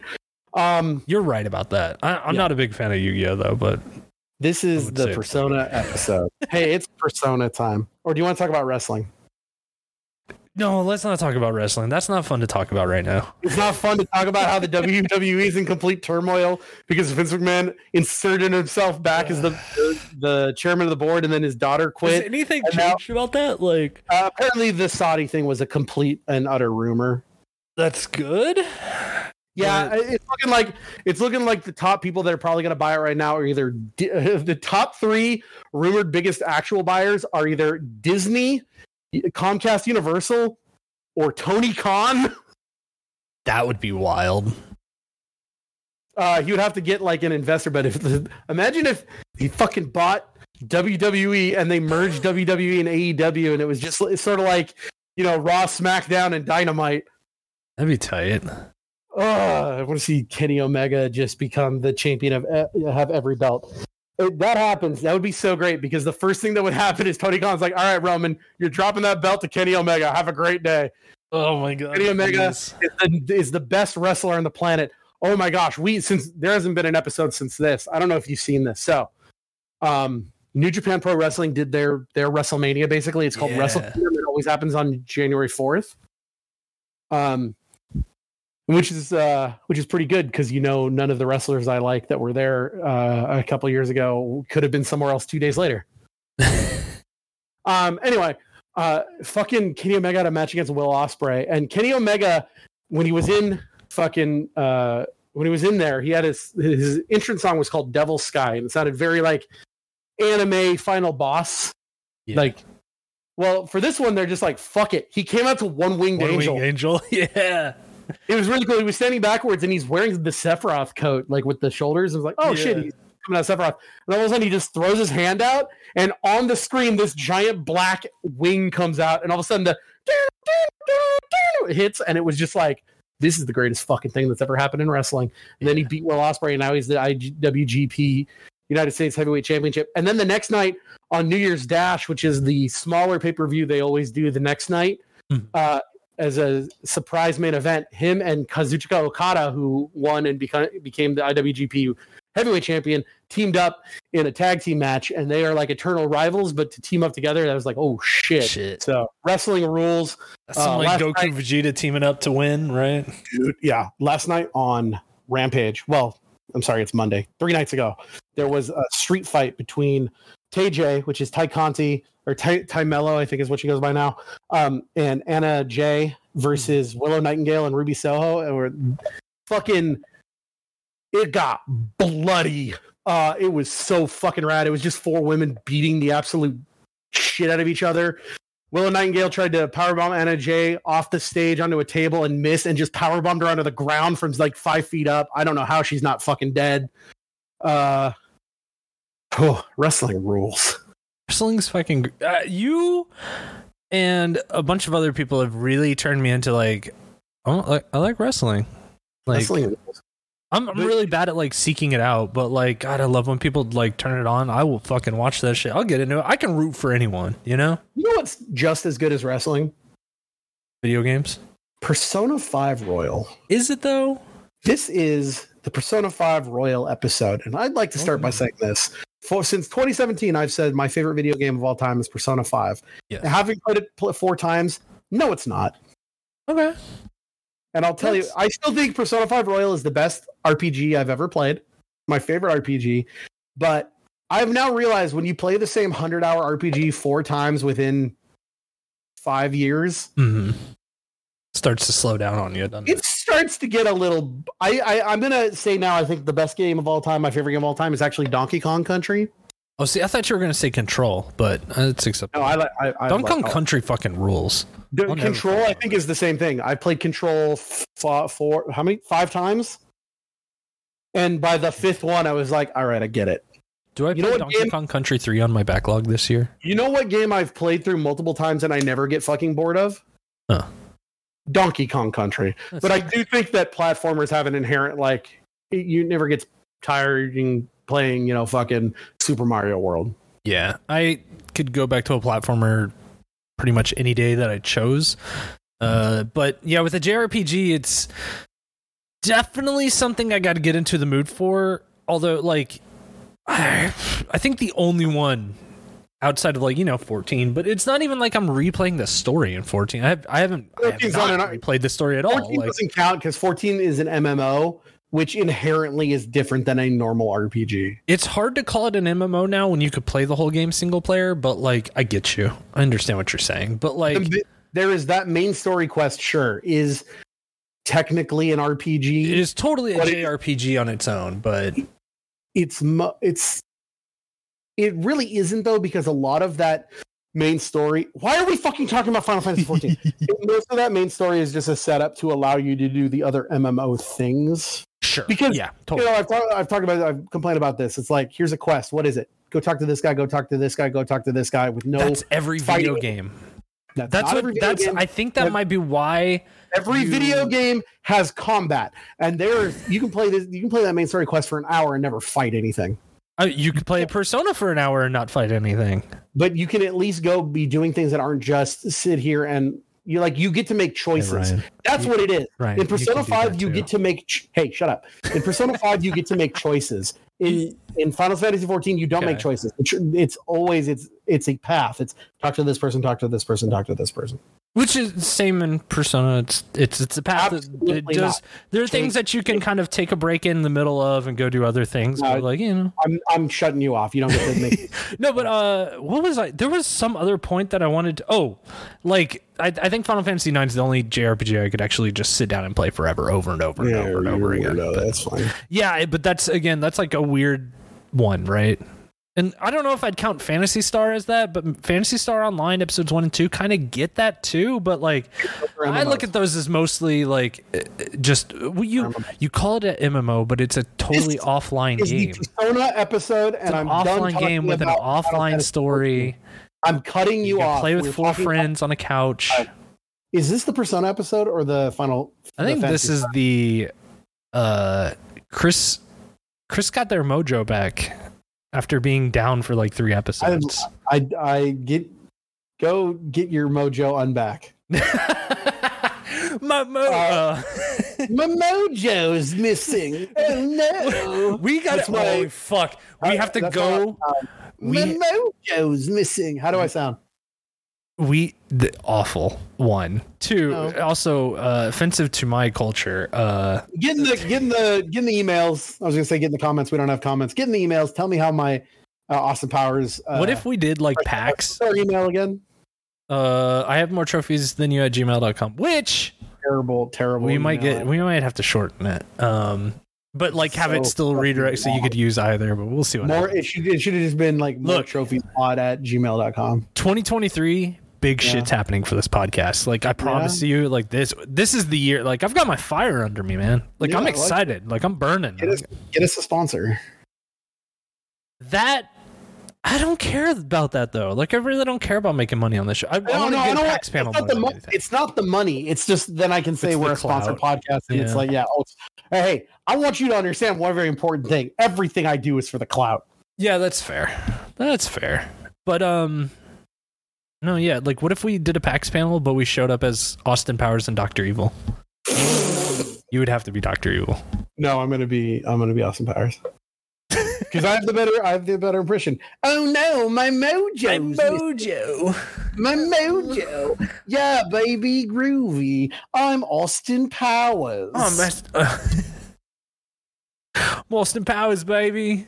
I'm Austin Powers. This is now the. Austin Powers episode. We're going to talk about I'm the Spy Who from Shagged Me for the Game Boy I- I'm Color from the and future. I'm from the uh, past in the future. Oh, no, the I'm from the future in the past. what was the other Austin Powers game? There's Austin Powers. those games aren't really games. They're like fucking Palm Oh. Pilot little things. Yeah. there- there's a pinball one, I think. Doesn't matter. Persona 5 Persona, Persona 5 is a video 5 game. is a video game, and it's the best Persona game because they took everything from the other ones and they Wait. made it. What? You say that, but Yeah. how many Persona games have you played currently? Four and five. Okay. So you have not played 3, No, have not played 2, not gonna. have not played 1. No, I have them all on vinyl. I don't Yep. think you're going to be able to play a PS1 game on your vinyl. It's the best music. go, how funny. You go and take like a copy of Crash Bandicoot 2, you put it upside down, throw it on your fucking disc player. He says, "Hello, Grandma," or whatever the fuck he says. Um. Uh, mostly, okay, so we're gonna do the book club thing. I'll talk briefly about it, but mostly what I want to talk about in this episode about Persona Yeah. is the difference between Persona 5 and Persona 5 Royal and why you should just be playing Royal over 5, of course. But have you ever played Persona 5 before, or was this your first time? Uh, I've never played Persona 5, period. Ryan. What? Yeah. I You were supposed to play for this episode. I watched the anime instead. Are you fucking kidding me? no, I play, I've played it with my wife. Like I didn't. She had the controller. Excuse me? She, my wife. There you go. All right. Because again, this enough. this is another one of those games where mostly we're, we're doing it at the beginning. Like we decided on this game pretty quickly. Like this is one of those where Yeah. it's like if we were deciding on it, like uh, you want me to give you a I- full back end thing, you Yeah. got to give me like three months to play this game because I, I, I, said, am hey, doing that with Persona 4 right now, and boy, that game is Yep. long. This is horse shit. long. I said let's play Persona, and then I started it later that day, and I beat it. Why didn't you do it? You've played it four times. I've been sick. I've got uh, other priorities in my life right now. This was, this was the fourth time. Which one? Uh, this was the fourth time that I For played what? it. I- Oh yeah, yeah, yeah. Um, what I want to ask you is this. So I want to talk about the story a little bit, but then I have some questions. This is really what I want to. I've always wanted to have this discussion because Yes. you've lived in Japan. You know Japanese Yes. culture. I got some questions for you. Oh man, you know what? Ugh, this is so bad because I, I cannot wait to hear these questions. You know what? I'm not even going to bury my own. Le- I, just go on ahead and ask me these questions. Okay, so Persona Five starts. You're the protagonist, and usually Yes. at least with Persona 4, that's my only. I assume Persona 3 is the same thing, but it always starts the same way, which is you're from somewhere else and you need to spend time in a new area. Now, in Persona 4, what it was is your parents had to like leave the country for a little bit. So you have to go to like, They, uh, they just flat out abandon you.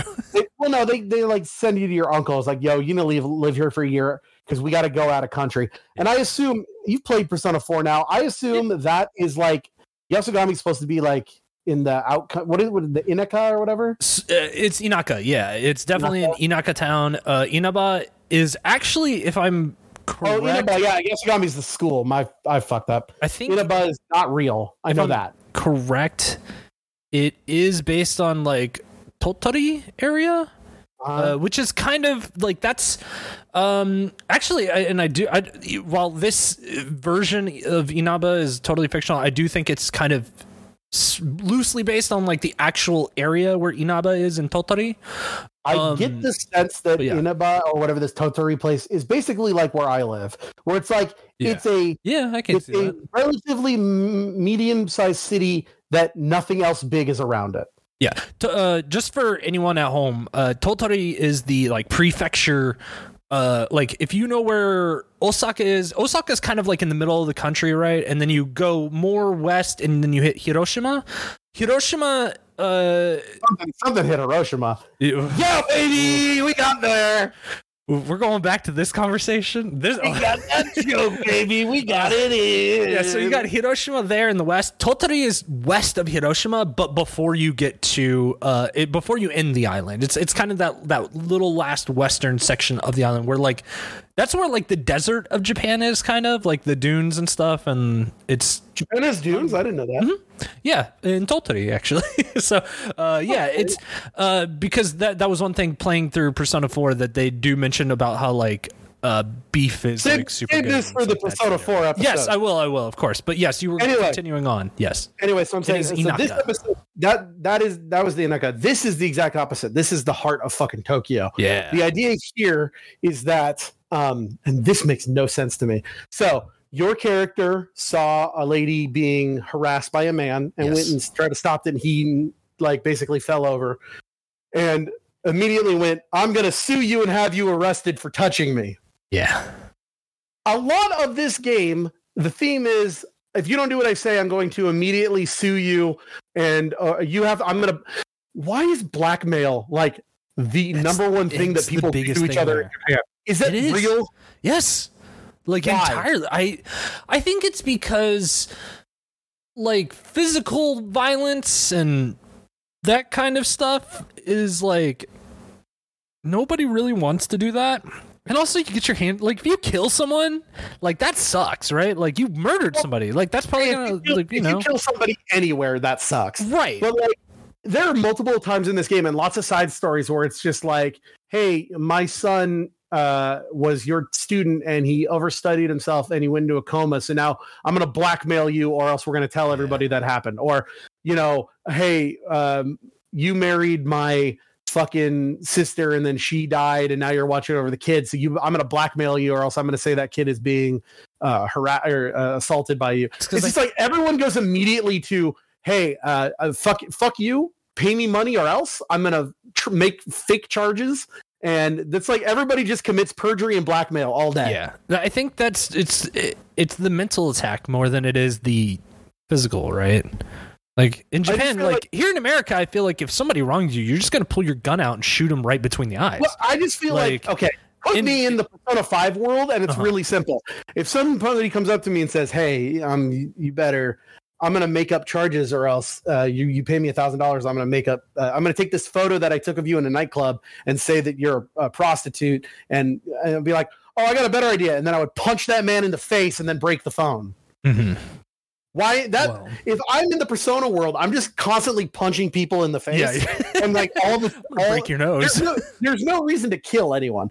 All you have to do is just start kicking people in the chest, Yeah, and like all the problems in this game are solved in five minutes. but that's that's kind of like that's Japan though, right? Yeah, like if people like weird. that's the thing is is I God I, I I think we're gonna have a really deep discussion about this when when it gets to the Persona 4 episode because I think what the Persona 5 episode is the localization of it is a very more direct and literal translation of events, you know?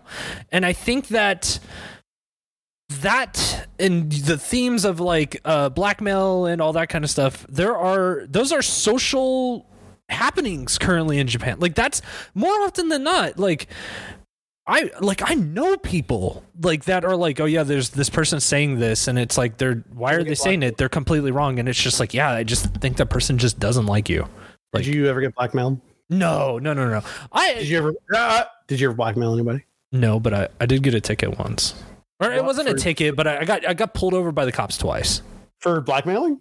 No. Do you want to? okay, so the first time I got pulled over was For weeding? Doing weed? No, that would- I would have been murdered. Oh yeah, they're very. Like they're I would have been. I would have been erased. Um, Yeah. Murder is a little rush. Uh, Yeah. Erased is the proper way of saying it.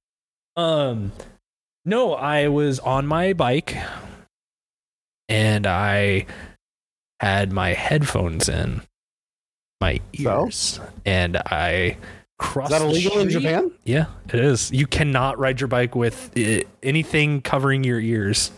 Really? Well, I guess I It, it's so that you can allowed- hear like emergency vehicles and I shit like that. technically, yeah, I think that's technically a law here too. Like you definitely yeah, can't. I got but I got pulled over and they they gave me a, a warning slip on it. How and much did it cost? Oh, it didn't cost me anything. It was just like, hey, we have record that you've done this now, so don't do it again. Oh, And then the second time, uh, it was both me and my wife that got pulled over yeah, because we were riding next to each other, not in a line. not in a line. That's that's. I think pretty. I'm pretty sure that's also a law here. That's stupid. I think you're just bad at bicycling. No, I love bicycling. Like I, I'm not mad at bicycling. I'm mad at fucking pigs and their Do you stupid like- cop laws. Do you like that you live now in a bicycle town? I do. I, I I don't have a bike right now, but I cannot. Uh, I have a friend that I might be buying a bike from in March. All right. They just admitted they live in a bicycle town. This is another clue Oh, onto where. Chris lives. Oh man, rip me and this city. nope. Sorry, you're right. Not Oregon. yeah, Rip you City. live in you live in no. Oh, Rip City. Yeah. yeah, that Ryan got you- there. Everyone. Have you heard of uh, Have you heard of Rictid yet? no, I haven't. Do you know what uh, Rictid is? RCTID. No, tell me so that I don't feel dumb in my own city. Rose City till I die. Ah, You will see that around. Hashtag I have seen that around. Okay. Rose City till I die. Listen, I might not live there anymore, and I only live there. For, uh, like I'm 37. I only lived there for four years, but I do mm-hmm. still consider No, a. That, very seminal part of my life was in Portland. So yeah, like I get that. Like, dude, I lived in Japan for like three and a half years, and like I get it. Yeah. It's a very formative part of my life. It changed me. It changed the way I thought. what about age? What age were you in Japan from? From what to what? Twenty five to twenty eight. Okay, yeah, and I lived in Portland from 23 to 27. Yeah, and I feel like those are like, look, 24. growing up as a teenager and shit, you don't you don't learn shit. You're where you learn what life is. That's between the ages of like 23 and 28. That's where Yeah. you learn what life is, and like that's and I did that in Japan. So that's And I did that in Portland. yeah, of all places. I think, oh no, I think it, helped. It, was definitely a very progressive place to live. I think it's Hmm. the reason that living here in Southern Oregon, which is not heavily red, like it's it's it's mi- I'd call this a purple area now. Like it's got its good mix, but it's definitely you know it had Yeah, an, it's an every it's got on- its ups and downs. So I can especially living god damn it uh living in about Stewart area and listening to uh NPR and hearing about everything that's happening around the state uh yeah I cut I get it oh you know what Th- this may be something uh that I might I'm just cut this is that we're both Oregonians now. yeah that's true I think we've let the people know that though That you live in. No, that I live in Oregon.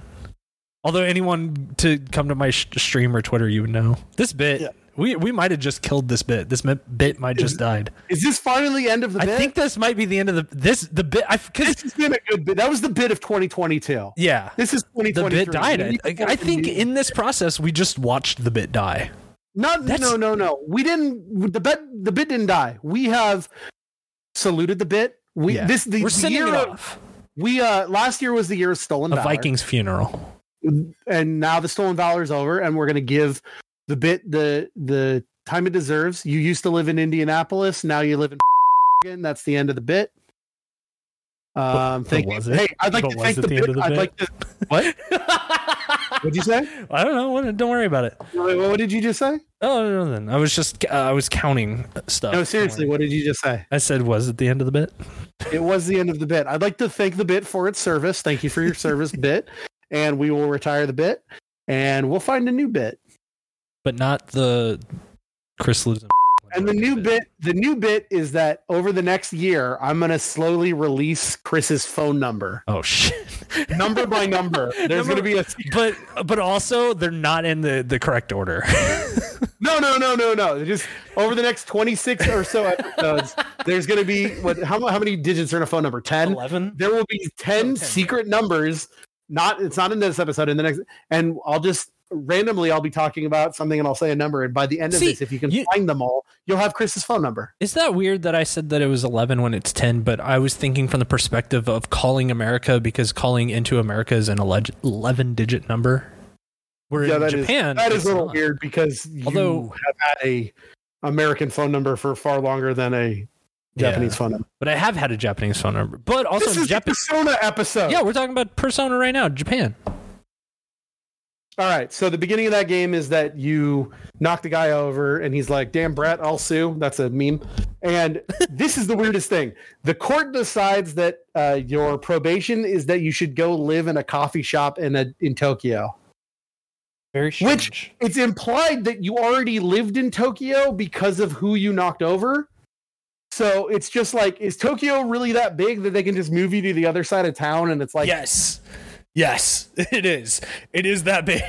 That doesn't make any sense because there's like, Like- multiple parts of the game where okay, so you basically live near in in some back street, Yeah. uh, small part of, and you're you're closest to Shibuya. Mhm. But like uh, during parts of the game, you go to Shinjuku, you go to Akihabara, you go to some place called Kinjocho, which is that a real place or is that a fake place? Yeah. Kinjocho, is that's a real place. So it's like if you're if Tokyo's that big, couldn't you just go home anytime you wanted to on the subway? You could. It would take you like an hour or two, maybe. But like, So is it? So basically, they just said you need to go. That'd be like living in fucking New like York. New- and, like yeah, you live like you you you committed live in Upper Manhattan, and they're like, you know what? You're going to Staten Island. You fucked Yeah, up. exactly. you fucked up and we're banishing you to Staten Island. Sorry, anyone from Staten Island. Nah, fuck Staten Island. Um, I was gonna say it'd Yeah, be more like well, I was gonna use West Coast terms because I don't. I was gonna be like that'd be like if you fucked up and and you were living in Orange County. It's like, all right, you live in Anaheim, go live in Garden Grove. but okay, so that doesn't make any sense. But yeah, your your punishment is that you have to go live with some dude who's one of his uh, customers is a friend of your parents, and so for a year you have to live. Uh, above a fucking coffee and curry restaurant, which I'm starting to think maybe it didn't. You don't live in fucking Tokyo because at the end you have to take that bus. So maybe you live in the Inaka, and but then why would that guy be out in the Inaka? I don't know. Anyway, it doesn't matter. Because So- that's the thing is like, why would they like from from what I've gathered of like Why just would the government of Japan in general? Well, one like, exactly. You, like, why you, would they? you assaulted a man. Go live in this fucking attic. Yeah, that. Why wouldn't you just be under probation with your own fucking parents? Yeah, because as far as I know, it's just like I don't know. Like if parents like parents can kick their fucking kids Out of at like thirteen and just be like, go figure your own out of- shit out. You know? out of everything that happens in persona like there being a cognitive world you being able to steal people's hearts you having personas the Yeah. thing that makes the least sense It's is the why are you living above this guy's or this guy's restaurant anyway so unlike persona 4 where like you i don't want i don't want to keep uh, talking about persona 4 because we're going to do an episode on that next time but Stop talking about Persona Four. Okay, so Persona 5, you move here and everyone thinks you're a delinquent and you're a piece of shit Mhm. and you're an outcast and you go to this school and you realize off the, the cuff that people are already spreading rumors about you. You're the, the transfer student who's, you know, committed crimes and everyone thinks you're an outcast. And the only people you can talk to are this one fuck up dude named Ryuji. That's it. And uh, with him, you determine that something's on your phone is weird because, of course, in any Persona game, you have to form a contract with the Velvet Room, and that gives you Persona rights. And the way they do it in this game, un- unlike the other ones where there's no Tartarus 13th hour, there's no uh, midnight channel TV. In this, it's you have a fucking iPhone app that lets you go to a secret world inside of people's cognitive you know mindscapes and you find out that the recent volleyball teacher is basically abusing his staff and sexually harassing all the underage students Yep. this game gets dark quick I mean, you say dark. I say a very typical Japanese story that you would see in the news at any other given day. yeah but to go to start the game and immediately go oh yeah, yeah, yeah. That's that is kind of a uh, a hard landing for anyone who wasn't expecting something like that. But yeah it's a little weird. Um and so that's what so persona 5 the basis is that every every persona has a theme. The theme of this one is rebellion. And it's you gotta go into these people and you gotta become thieves that steal hearts against people who have distorted desires and have turned places into their palaces of uh spheres of influence. And i could go into each one but i don't want to do that. I just want to kind of grossly talk about because this is a hundred Yeah. hour RPG. hit the, hit the greatest. I will say that the concept of using like the mind's palace, uh, the ah, the mementos, like each palace Yeah. for like each fucked up thing, I thought was like a really cool way of visualizing it. Yeah. I did think it was cool the way they did it. So, like, the first guy is Kamoshida, he's the PE teacher, and he views the, the school like his castle and he's the king because he's an ex uh, Olympic volleyball star who's won, uh, you know, I think gold for Japan. And so he treats all of his students like shit because he can, and no one's going to stop anything because it's like, oh, he's the Olympic volleyball coach. He's basically, you know, untouchable. And he's like harassing all of the female students. I'm pretty sure it's in, in, implied that he's trying to have sex with them. Yes. Yeah. Yeah. Or is having sex with them. Is because I the the aunt's friend is Uh, the one. Yeah. She, Who jumps off the one- bridge because he keeps he keeps getting Yeah. uh, assaulted by Yeah. him. And so you use this app to like steal hearts. And what that means is you go in and there's a cool little cat and he's named Mona because each one of these games needs a little like mascot creature. And this one is a cat who is named Morgana. And if I ever got a cat and I got to get a black cat with white, I would name it Morgana because it's a cool cat. Um, and this this cat is like, I'm a shadow, but I'm not. I, I don't think they ever really determine what the fuck Morgana is. But uh, he teaches you it's like you got to go and you got to fucking steal the treasure that this person deems like the thing that makes them great, and then by doing so, it'll change their heart. And so, it basically like I bet I guess the, the best way to put it is that it makes them feel guilt. Yeah. Yeah. And so It's making them uh, reflect on what they've been doing. yeah, you know? what they've been doing is bad. It's like uh, kind of trying to show them and change that that little part of their their Yeah. being. Um, and so the game itself is a cross between a day-to-day visual novel life simulator and a turn-based uh JRPG dungeon crawler. This is the first one where the dungeons aren't random, just whatever. They're actual like real dungeons. And I think that is why I like this game gameplay. Even though I like the characters and the stories from four more, I think I like the gameplay The and everything game more because it's it's not just okay. Here's a random go up enough floors until you get to the boss. It's okay. Here is this one, and uh, you need to uh, like find the two keys to get over here, and you need to you know unlock the and there's actual puzzles. But I will say as a caveat, that is fun the first time. On the fourth time, when you're like, I already know what the fuck I got to do, and I hate that I have to just do this, it does get boring. And I would rather have the the just random ones because then at least with the random dungeons on the fourth time you've played it, you can just all right, I'm over level for this shit. I can just dodge all the enemies and not have to do anything and just skip to the end. I do find that's a little bit faster because the fourth time I had to do Okumura's Palace in the, that's the fucking spaceport, the fifth one where you have to do that puzzle with the gates that are on and off. It's like I already fucking know this. I just don't give a shit anymore. hmm Uh, but that's not the game's fault. That's me playing it four times fault. I want to make that very clear. Right. So uh, I will say, when it comes down to it, though, I think the reason that I love Persona is that as good as the RPG is, my favorite thing is the day to day life simulator, Yeah. especially trophies wise, because like the original Persona 5 versus Persona 5 Royal, the trophies in Persona 5 are far harder and more restrictive. You have to max out all confidants. You have to max out all your social stats. You have to read every book. You have to play every video game. You have to, there's so much more. And then in Persona 5 Royal, they made it way easier. It's like you have to max out one confidant. You have to do one quest. You have to, you know, th- they made it way more. It's like the difference between uh, Horizon Zero Dawn and Horizon Forbidden West, where in Horizon Zero Dawn, you had to get 100% completion. And Horizon Forbidden West is just like, do one of each of these quests, where they made it easier. And for the aspect of doing it multiple times, it is definitely better that, you know, I've had to play Hori- uh, Royal three times where I can just speed through. But for a first time, I really do think I prefer the trophy list of Persona 5 vanilla more because I liked having to do everything once. Once. You know what I mean? Yeah, I get you there.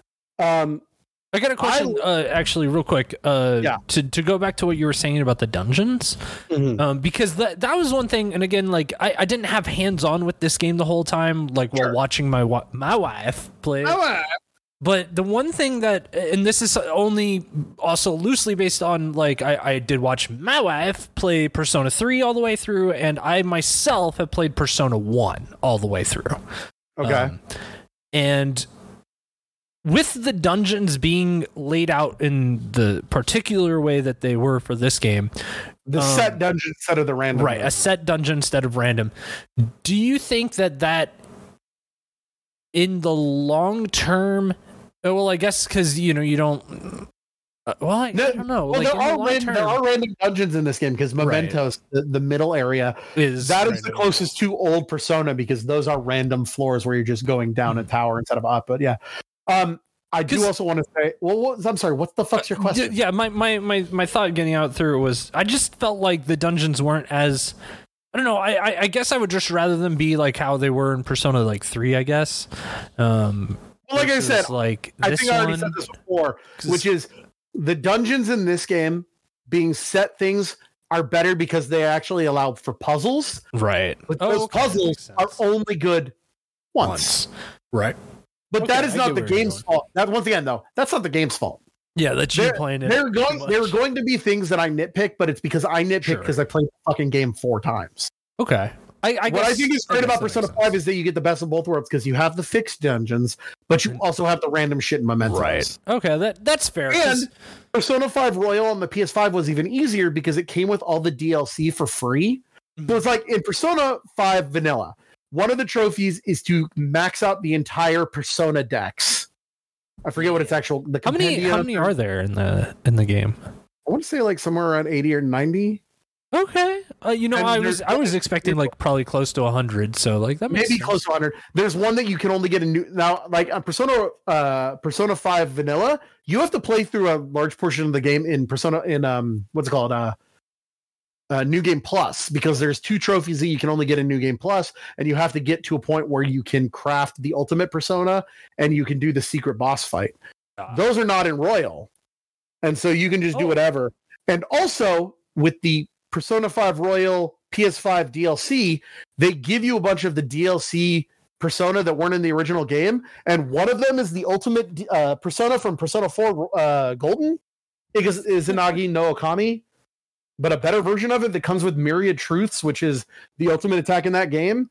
And so it starts at level 89 and you're allowed to take it out for free at level 2 and so this last time i just played it with that where it's just like oh i'm one-shotting everything. So, in a way that made it faster in a way it made this one the most boring run because it's like oh, i don't even have to try anymore. Definitely not the way that i would ever ever tell someone to play this game for the first time. But on the fourth time fuck it. I'm just trying to speed run this shit Yeah, I think that's fair. I mean, I would do that if if there are definitely times where I've played through the uh, Final Fantasy games just because it's like, oh, I want to like play through this game a little bit, and like I'll just turn on the, uh, you know, like the auto limit break and stuff like that just to get there's through. also an aspect of it too is like when we do this show when we do a uh, when we do a game that has multiple versions i feel it's my duty to have played every version so i can talk extensively about everything like we didn't do the control episode God gamer for that. we have not we didn't do that we we did not do the control episode until i played all five versions of control so i could talk about Yep. the differences turned out there weren't that many but i didn't know if, it, it's coming back on that thing do you remember i told you i've kind of lived my life by a, a thing Quarter that my mile at a mom- time. Yeah, I get you.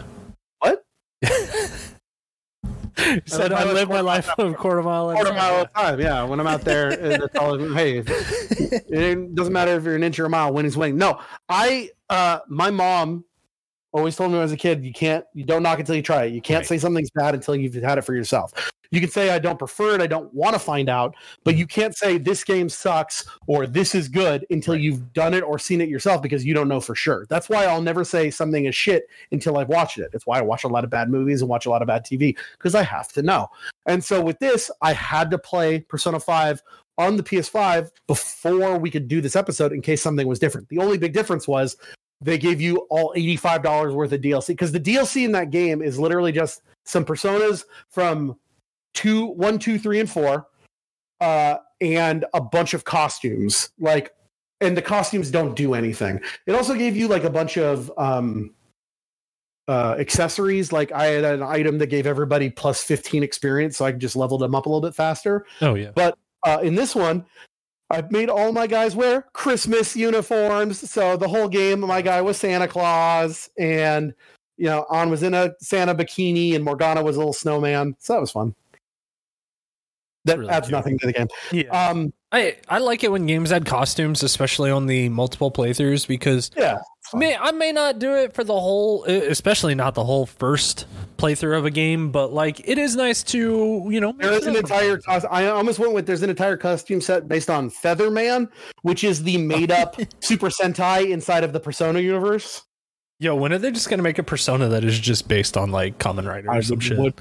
I would love for them to. It's called Featherman. They just need to make it. I want to talk about the Persona Five life simulator side and why I think this is the best Persona for the life simulator part. Because in Persona Four, which you're playing right now, you know you've got your social Yeah. links, you've got your social stats, and and that's fine. There's not a lot of choices, right? And we'll talk about that next episode. Persona Five has a plethora of fucking choices of what you're going to do every day because on top of like the like 15 or 16 confidant links. There's also you have these social stats. It's your knowledge your guts your charming your kindness and your proficiency. And all those are good for is that you need those at specific levels so that you can do other parts of the social links. Because it's like well this guy that runs the airsoft shop gave me a fucking paper bag to hold while the cops were raiding him and it's got a real gun in it. But until my guts are high enough i can't talk to him about the real gun. And until i can do that you can't up his social link so it's like those social stats only exist to further the confidant links, which is kind of funny because a lot of the social uh, stats can also come from the confidant links. So it's like a snake eating its own tail on that there, which I think is pretty fun. But on the other hand, all of the fun things you can do to get those social links are why it's fun because it's like, how do I want to spend my day? Well, it's like, what is the th- this is the part of my brain that it itches that I love. It is the optimization of the most points you can get today. Because it's like I could go and study in the library because that'll give me uh, some knowledge, but also because people are looking at me, it'll give me more guts. But if I wait, it's raining tomorrow and I'll be able to get more knowledge because when it rains, you can study better. So I should use this day to go work at the flower shop and get more kindness. Or I can get more charm today because it's a day that ends at seven. So if I work at the 7 Eleven uh, ripoff, they offer customer service day on days that end in seven. So I'll get more charm and more money. It's that optimization that I think this game does better than any of the other personas. And it's so much fun. You got all of these dumb DVDs that you can watch once you buy a, a fucking DVD player and a TV for your room from one of like the secondhand shops. And they're all like it's probably different in the Japanese versions, but in this one with the localization, it's all making fun of TV shows. Like if you want to up your guts, you can watch The Running Dead. If you want to um, uh, get more guts, instead of watching 24, you can watch 31. Uh, you can you know upgrade your proficiency by watching uh, Mac uh, Guy MacVer instead of MacGyver. It's like it's dumb shit like that. There's all these books you can read, and then what I really like they did with the social links here. So in in Persona 3 and Persona 4 and all those, the social links there, all you get is if they're a part of your team, you get like abilities. And if they're not part of your team, basically all you get is like you can get more XP when you get the persona. Here, mm-hmm. all the social links have added abilities. It's that thing that I've told you about. I love building a base and putting upgrades that uh, increase my gameplay, right? You know, like right. in Far Cry 4, it's like, all right, if I build the fucking garden, then I'll, you know, get more herbs that I can use for this, or it'll up my uh, efficiency with things like that. Right. I love that. In Metal Gear 5, it's about mil- building that mother yeah. base up so you get building more equipment to use. Tons of games where we can, yeah, do right. that. In fucking, in this game, so it's like the confidant levels, I'll give special abilities. So it's like if I build up my confidant level with my teacher Kawakami, she'll unlock the ability that randomly on some days she'll come in and I can uh, she'll be like, "All right, it's study time.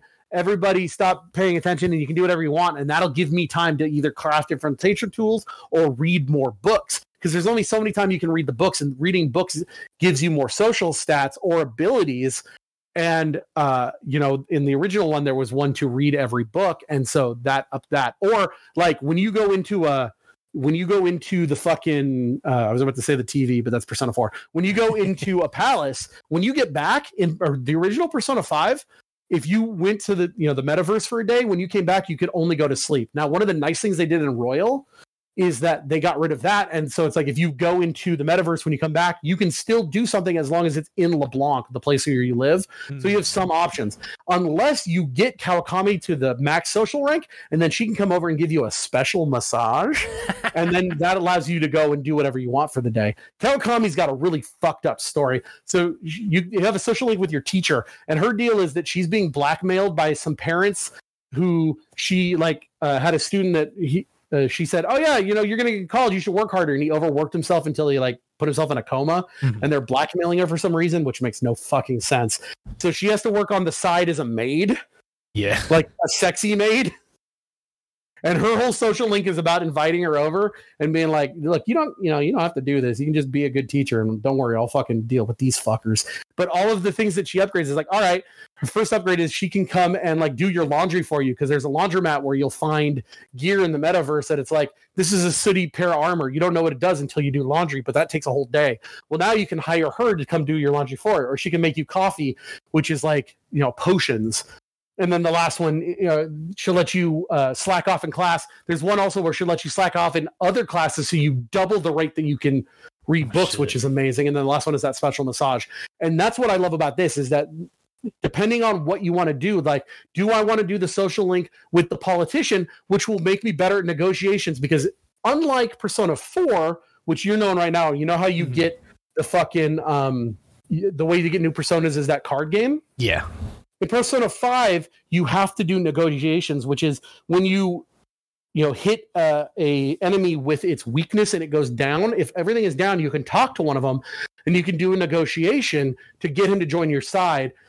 This is the one thing i don't like which is the negotiations are really weird. There are four types of persona upbeat gloomy irritable and vague eh, or, or something like that. And it's like you have to answer these questions based on like, okay, if they're upbeat, they like funny answers. If they're irritable, they like serious answers. If they're gloomy, they like vague answers. But because of the the way that they, I guess, uh, localize the game, sometimes I'm not. I have no fucking clue what is the upbeat or gloomy answer because the guy will be like, "Oh no, you're gonna kill me," right? And and the answers will be like, "That's the plan. If I must, I don't know." And it's just like which one of these is the that's the plan apparently is the funny answer? That doesn't sound funny. Yeah. so there are some social links that make it so it's like okay I sometimes they'll just join you or sometimes you'll get a redo if you fuck up. I wonder if some of that stuff is like lost in translation.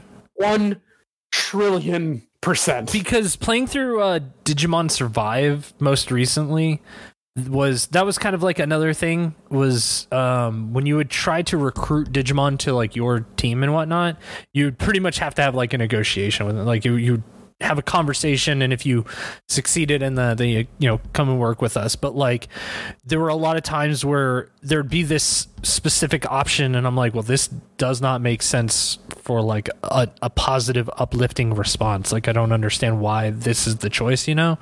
Um, so i'm i I wonder if that's a localization thing. And uh, well you said it probably is but like it probably is. Yeah. I don't know. Like um if anything of playing through watching Persona 5 and playing through Personas, you know, one myself and uh, playing through 4 right now, uh, it has got me on this deep, deep rabbit hole of like localization research.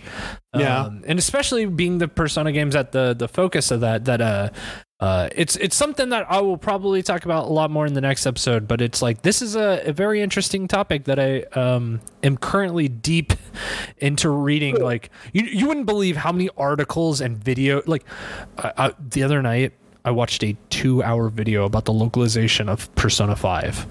ooh And send me that video I will. send me that video Like I fucking love long term uh video essays like that Mhm. where it's just on a very specific topic if it's something that's like niche but fun. Yeah. I mean that go- that's definitely like the whole Defunctland thing. That goes back to Yeah. that whole hour video that he made about the fucking line, you know, the fucking uh genie pass and fucking fast pass system. It's like that shit can be interesting if you just care even a little bit. yeah, it's and that's the thing is please send me that video. the persona games have struck this um this uh interesting like rabbit hole for me because or like it's just struck this thing in my head where it's like dude i've lived in japan like i get it What? like I, I Ooh, know i know a bit of what it's like like and then it's like you. i've been a high school student who's been in trouble before so i kind of get that aspect too but like I have a question for you, Chris. uh-huh what game do you think as an american do you think uh, like for me not you someone who's lived in japan but what game do you think loses the most in translation the persona series with its like very man. hold on hold on i've got yeah. one or two. Let me let me give you these choices. Let me talk them out. What do you think one loses the most? The persona series with its like day-to-day things and and social things like mm-hmm. that or fucking yakuza That's tough because I do think that Yakuza lost a l- so much that we were cause- we're calling it Yakuza when the game is not even called that anymore. It's called Like Shut a up. Dragon. shut Um, up So yeah, I think that, you want to that get it's Yakuza called lost a Ryuga lot. Gakutoku, you Yeah, little it's shit. Yuga Gotoku. Um, but no, I think that uh, playing and especially playing through y- you know Like a Dragon Seven recently, or well, I guess you know a year ago at this point. God Yeah. damn. Um, I was genuinely and pleasantly surprised at its localization. I, I think I even remember talking about how uh, in that game when I'd play, there would be moments where the character would be talking, and I'm like, well, that's not what they're saying on screen, you know. But it was like in my head, I could see like I could see what English they're trying to portray, but I can also just hear them speaking Japanese and understand what they are saying Yeah, to each other. I'm sorry, but that's that's not what I mean. I mean, like on the long term, like from the social aspect, not But that's just like changing the words. What do you think? no, but I think It- that it's it's it's within that. It's it's oh, there Oh, are nuances in conversation that like I think the Persona team it's interesting what they do with their localization and especially with what they did with Persona 5 and even going back to pers- like the the previous ones because I think that persona and localization those topics go hand in hand together. Like those are something that those are some of the most prolific things. It was it, like did you know in persona 1 there is a character um god and i cannot remember his name now and it's been 10 years since i played the first one but uh he's this goofy looking dude. He wears like a sock cap and stuff. And in the american one they changed that character uh to be a very stereotypical african american um portrayal and it was not good. Uh, well, but and the reason they did that though is because in their minds they're like well there's gonna there's gonna be you know not uh, just white kids at school like there's got to be other races too like in class right so they just changed this character and then like started changing some of his dialogue and it's like yeah this is a little bit racist uh Yeah, you they- probably should have just that- stuck to the japanese that's weird. they do that in um, right?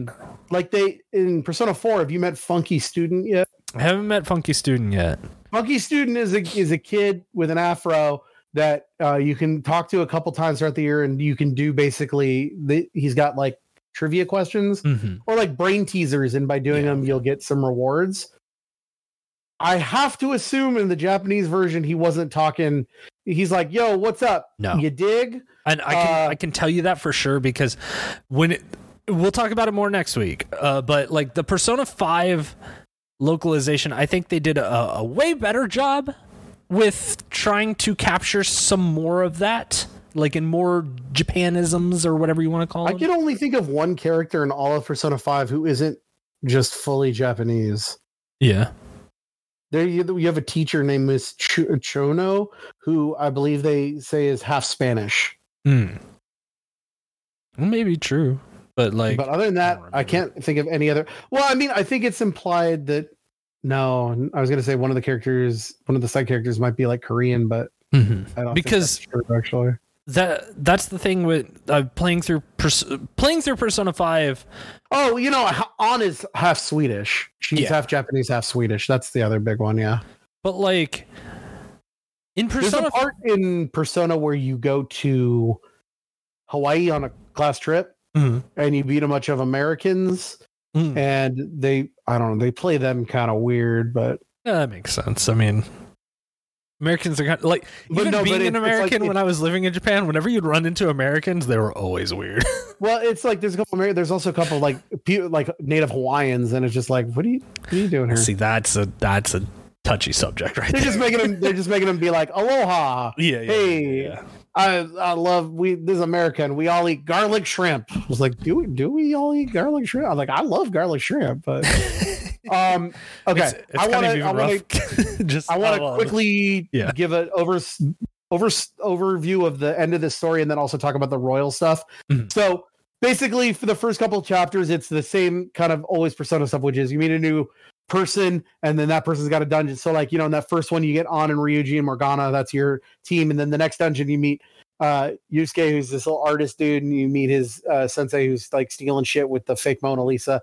And then in the next one you meet makoto who is the student class president from the class above you and then you get to deal with his gangster shit. And then you meet your Rosette Futaba who's this little shut-in what's it Hikiki Mori or whatever? Hikikimori, Hikikimori, Hikikomori, Anyway, Hikikomori. she's got she's got problems with like crippling anxiety of going out and she wants you to steal her heart so that she won't feel that way and then that leads into the bigger story.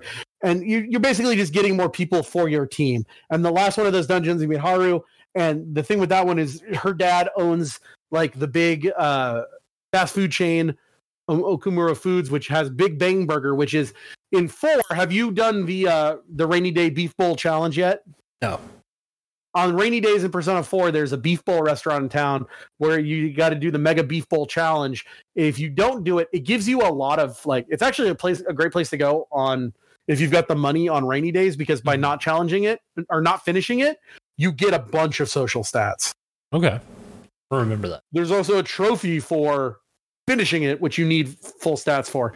In this game, the equivalent is that you can go to a local burger place and they have the Big Bang Burger Challenge, which is just a bigger, like a, a 20 foot burger that, you know, once again, if you don't finish it, you get a bunch of stats. If you do finish it, you get even more stats and there's different levels of it.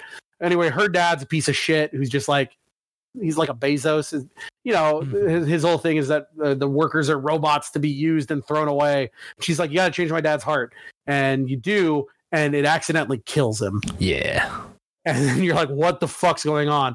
And so there's this guy, there's this kid who's like this detective whiz kid. He's Encyclopedia Brown. And he's like, I know that you're uh, going into people's hearts and I want to join your team. Uh, guess what? He's actually a piece of shit who has been killing people because he's a Yeah. Spoiler, spoiler And- he's the bad guy.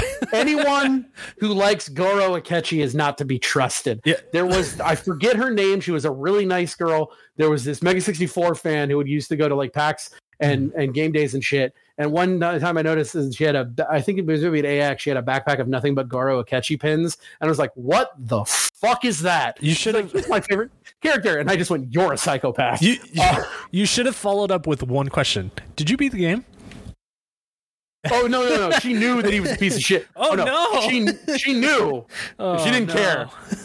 Hey, every, Uh, everybody everyone's got their favorites every for their own reasons. every yeah. every character is somebody's favorite character. yes.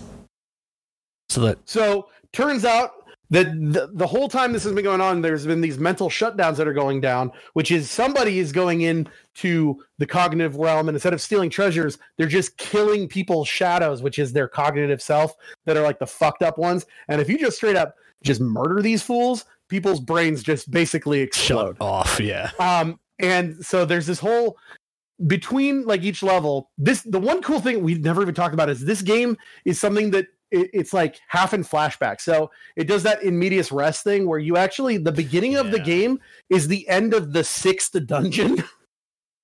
And you don't know what's going on. You get caught by the police, and Makoto's sister, who is the head prosecutor, is basically for the first six sevenths of this game is a flashback of you in an interrogation room while she's asking, "How the fuck did you do all this?" and it's like the the confidant links and all the things you're doing she's asking is like well okay there was no way you did this without a skilled hacker. Tell me who it is. I was like i'm not going to tell you who it is. And then you get this you know you flash back to the story of meeting futaba. Um, she wants to know if you're the one who's behind all these mental shutdowns because there's some conspiracy with like some heads up in the government to do these mental shutdowns for some reason and it turns out guess what you know who's doing it that fucker that put you on probation at the very beginning of the game, and he's running for prime minister of Japan. Of course. Of course, you got knocked over by the most important person in the country. It just so happened to be that way, right? Yeah. I mean, that's how Um, you set the story, though. Yeah. That's and he's trope. using he's using Akechi to because for some reason Akechi can go into the cognitive world, so he's using Akechi to basically take out his enemies so that he can become right. the king of Japan. Um, turns out he was given the power that you were given from Igor, and you guys are in a game against each other. It's you versus Akechi, with the Velvet Room acting as the mediator Mhm. because they want to see, you know, does uh, humanity want to be good or bad, and all of human, all of all of existence, which is great. All of existence of the world, not just this one town in Japan, rests on these two people. So it's not like anyone for the rest of the planet has any aspect Any on say this, in right? it or any, Yeah. Um, I, I love that aspect of the game a lot. Like that that shit is the most like anime fucking my theme ever. And I only problem. Wait, how much of Persona 4 have you played? uh there's a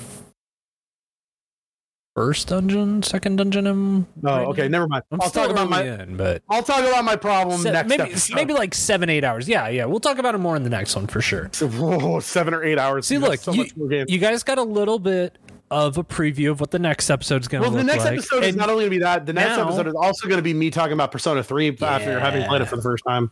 And then you're now we're gonna hold a little piece of this to sprinkle in for the next Yeah. one. See So how anyway, so the end of that, so basically the end of that game is you going into Shido's brain because uh, you basically do this whole switcheroo where go- this is the weirdest thing. So after the game catches up to itself, where you're in the fucking interrogation room, Akechi comes to shoot you in the head so that uh, you can't tell on anybody. Yeah. But you, this is the weirdest part of this game. You knew that he turned on you without knowing it because of the fucking cat.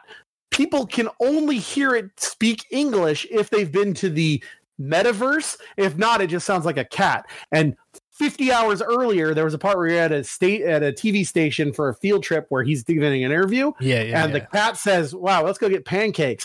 And then about a minute later, the Ketchy turns the corner. Is like, "I heard you guys talking about pancakes. I think Bum, this is bum. Go get pancakes." And then it, it's not never brought up, and you need to think of about it. And all of a sudden, they call back to it was like he should not have been able to hear me say pancakes unless he'd been to the cognitive world. So we knew you were bad the whole time, even though me, the player, didn't know that. Somehow the characters all knew that, and they hid it from me because you That's gave yourself mind erasing drugs so you wouldn't know it until the. It's the weirdest thing. So then he comes in, he shoots you in the head, but because you knew it and you that whole part of the entire like first 60 or 70 hours where you're doing the flashbacks is you trying to convince Sae Niijima Makoto's sister that actually I'm the good guy and you need to help me. And you sh- she shows Akechi a phone which puts him into the cognitive world where you're not. And he the thing he shoots is not actually you. It's just a cognitive thought from himself from you. It's very confusing. And then you use that to double cross and then you go against him in a fight. And then he realizes because a cognitive version of him comes up to shoot him that Shido was going to turn on him because he's a loose end because he's the only one that knows and also it turns out he's actually Shido is Akechi's dad and Akechi's just doing this so that he can shoot him in the head later very weird uh then he's like you know what actually I'm gonna I'm a good guy now and I'm gonna uh, let you guys go kill my dad and I'm gonna duel myself to death. You never say he dies. Uh, then you go kill Shido, and that's the end of the game, the normal game. And that's where that game ends. That game ends with you turn Shido. Oh no, I'm sorry, that's not that's the normal end. Then you get the true ending, which is you fix everything, but everybody gets really sad all of a sudden because it turns out by doing all this, uh, actually what you've done is unlocked the secondary true ending where the will of all people is to be enslaved and no one wants free will. Did you know that? yeah. Uh, and you go to the bottom of Mementos, where the treasure of Mementos, which Mementos is the co- like it's it's basically like the hive mind cognition of the the will of the people, Mhm. and they all want to be ruled and don't want to make choices, and they want to live as slug monsters. Um, so you got to fight this thing, and it turns out it's uh, been the ruler of the Velvet Room the whole time. It was Igor. No, no, it wasn't Igor. So here's the thing. This is a big thing, and it's sort of this is it reminds me a lot of uh, Phantom Pain. Yeah. The Velvet Room, where you go to do all your persona shit, is got this weird little short dude with a fucking long ass nose, and he's in every game. Well, he's in three, four, and five. I think in one and two it was a different guy, but he's always the ruler of the Velvet Room, and he's always like, "I've made a contract, and this place is a place between reality and dreams, where we will see what you have made." And he talks like this weird voice. In fucking four, it's a limo. In five, it's a prison. Um, in this game, that they didn't bring that same voice actor back and everyone got pissed. They're like, it's been the same voice actor in all these games. What the fuck are you doing? And and Atlus is just like, sorry, we just didn't bring him back. And that guy never said anything about it. Well, it turns out at the end, uh, you do everything, and the Igor's like, oh, well, actually, you failed. I guess we're gonna have to kill you now. Uh, and everyone's gonna live enslaved. And you're like, what? But I did everything right. It's like, nah, fuck you. We're gonna kill you. And then all of a sudden, his little helpers who have been like two uh, little girls that the, this whole game have just been like, why are we? I can't remember why we're helping this guy. Fused into one, and he turns out that the real helper for Igor was supplanted by a fake Igor. And that's why he had a wrong voice. And it's a monster who's been fucking with you the whole time. So that way you would think he was basically using you to stop everyone so he could win because he's really the bad guy. And then Igor shows up and it's the right voice actor. That's And everyone, genius. yeah, it's sort of like when Kiefer was doing. Everyone's figured is like, oh, okay, they use Kiefer because David Hayter's going to show up later, and then he didn't. This is like, oh, they did what they everyone thought they were going to do with with Phantom Pain, but they did it right. Well, it's And then you go and you I fight mean, that god, and you because David Hayter uh, was there. He was he was in the very beginning of the game. Was Spoiler. I don't know. Yeah. Um, is it? Am I am I wrong in saying this? But it uh, because I never played ground. I never played Phantom Pain, so I don't know. oh, then maybe I shouldn't spoil it for you. I already I already know Venom Snake and all that shit. Because it's when you're in the hospital and you're making Yeah. the escape, the other guy that is Snake. And Yeah, but then at the end of the Right. true end of the game, where you've turned out that your uh, Venom Snake and Big Boss, actual Big Boss, contacts you, that's still Keith Sutherland, even though that should have been David Hayter. Mm. Yeah, doesn't matter. been David Hayter. So the end of the game is that you're fighting. Basically, this whole game, the enemies are angels and the heroes are are devils. Hmm. Because that's rebellion, which is weird. And so the end of the game is you make the your final ultimate persona, which is just Satan, and you shoot God in the head with a God bullet. that's too cool. Like Like that's how Persona 5 ends. Then they they did Persona 5 Royal, which adds a new month. Which uh, all they did for that with Royal, what they added is they added a lot of quality of life, change of life stuff. They added a new area where you can do some new stuff and do some new social links, and like they added a you can play darts with your friends to get them more powers, or you can take them to a jazz club where you can give them more XP. But they also added this character who's a school counselor who's there after the the shit with the original dude that was sexually abusing all those girls the school brings in a counselor for kids to talk to. Hmm. and so it's a new social link you can do about like and there's a new character she doesn't really matter. Um but you can do this this talk with this guy about your feelings and you know how cognition how how you perceive people can have an effect on other people. And at the end of the game all of a sudden it's winter time and morgana's a human Futaba's dead mom is back, and dead Akechi is back, and he's a good guy now. And you're like, what the fuck is going on? And it turns out that while you've been doing the whole game, that fucking counselor has been doing research on the cognitive world and using basically watching you guys and realizing, oh, I can uh, use my research to change the fucking real world using the cognitive world. And he basically makes a, a utopia where everyone is happy but it's a false utopia where no one realizes that they're you know fucking makoto's dead dad is back. N- uh, shiho never jumped off a roof. Ryuji never hurt his leg and never had to become a punk kid that wasn't on the track team. Like everyone's happy but they're also being controlled. And it's like this theme of are you really happy if you know that the it's the matrix. Hmm. Are you really happy in the matrix if you know you're in the matrix? And so the last month is basically just trying to it- it's a story it's a quick little story about that is like is it truly you know can you truly enjoy a reality if you know it's virtual Hmm. and then you fight him and you fight another god you basically his persona is is fucking adam from the bible um is it uh fucking uh what is it Philemon or whatever?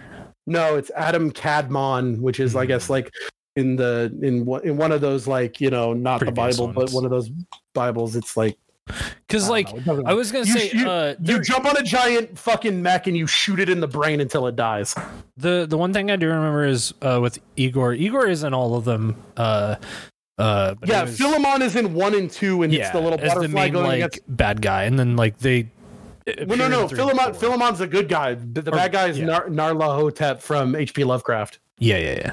And th- so the whole, the entirety of the Persona like series, the overviewing thing is always a. It's always a duel between a good. A, a good benevolent god and a bad benevolent god that's like humanity sucks it's it's basically the story of Job from the Bible. It's Adam, it's you know, it's God and the devil being like, you know, these people suck. Nah, they're cool. All right, let's have a little wager. Let's give them fucking persona powers and see what happens. And so in this one, it's yeah, they gave persona powers to you, and it. they gave it to Akechi, and uh, you use it for good. Akechi uses it for bad, but then you win. But then the difference is in this one that the guy that gives the powers is like, you know what? Fuck that. I've decided that I'm actually the best, and both of you suck, and I'm to take over. yeah. Um, really quickly, I want to go over the trophy differences between five and royal, and then I want to Yeah. give my recommendation of what you should do. So, in like I said, in five, the trophies are so much fucking harder. Because it's like you know you've got all the same the same like uh play the game you know play each dungeon whatever but it's like you know it's uh defeat the the special boss you know get every persona get every confidant uh defeat uh all the the secret bosses do all the quests do all the social stats read every book play every video game uh in in persona 5 royal it's like get one social link to max uh make someone your girlfriend It's much more uh time effective. there's like Time there's a thing in there's a thing in fighting called a baton pass, which is when you hit somebody with a weakness, you can either go again or you can do a baton pass, which basically means give you that turn to another person and they get more stats. In Persona 5, um, in Persona 5 Vanilla, there's a trophy for doing a baton pass in one round with everybody. So you have to basically oh, have you have to chain, you have to have enough enemies that all have different weaknesses that you can chain a baton pass between four people. It's actually pretty difficult. You can only do that on so many different mobs in the game, and it's kind of random. You have to kind of farm for that. Whereas in Persona 5 Royal, it's perform a baton pass. And there's think- a part in the game where you have to do it. I you know what this this made me think of something that I, I hadn't really thought about until you started talking about these trophies, right? Yeah. Do you think that this is more of a reflection of how trophies are starting to go? Or do you think this is a reflection on this game has been out before, so we don't expect you to do as much through the kind of retelling of it, so we we've given you a simpler list.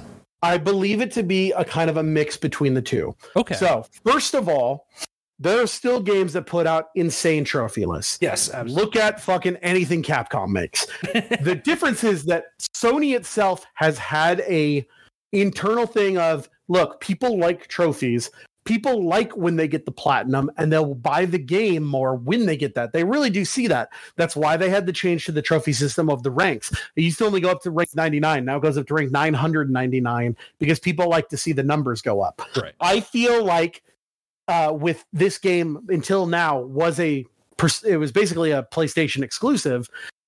PlayStation said to Atlus, "Make these a little, you know, more accessible, and you will sell more copies." And it worked.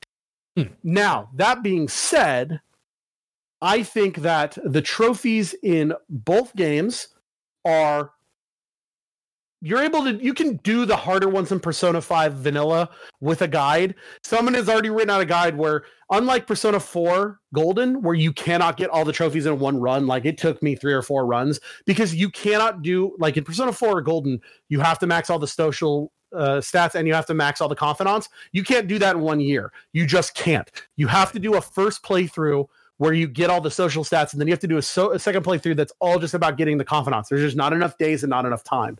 In Persona 5 Vanilla and Royal, there is enough time and days that you can do one run and get all of the trophies, except for the New Game Plus trophies that are in Vanilla.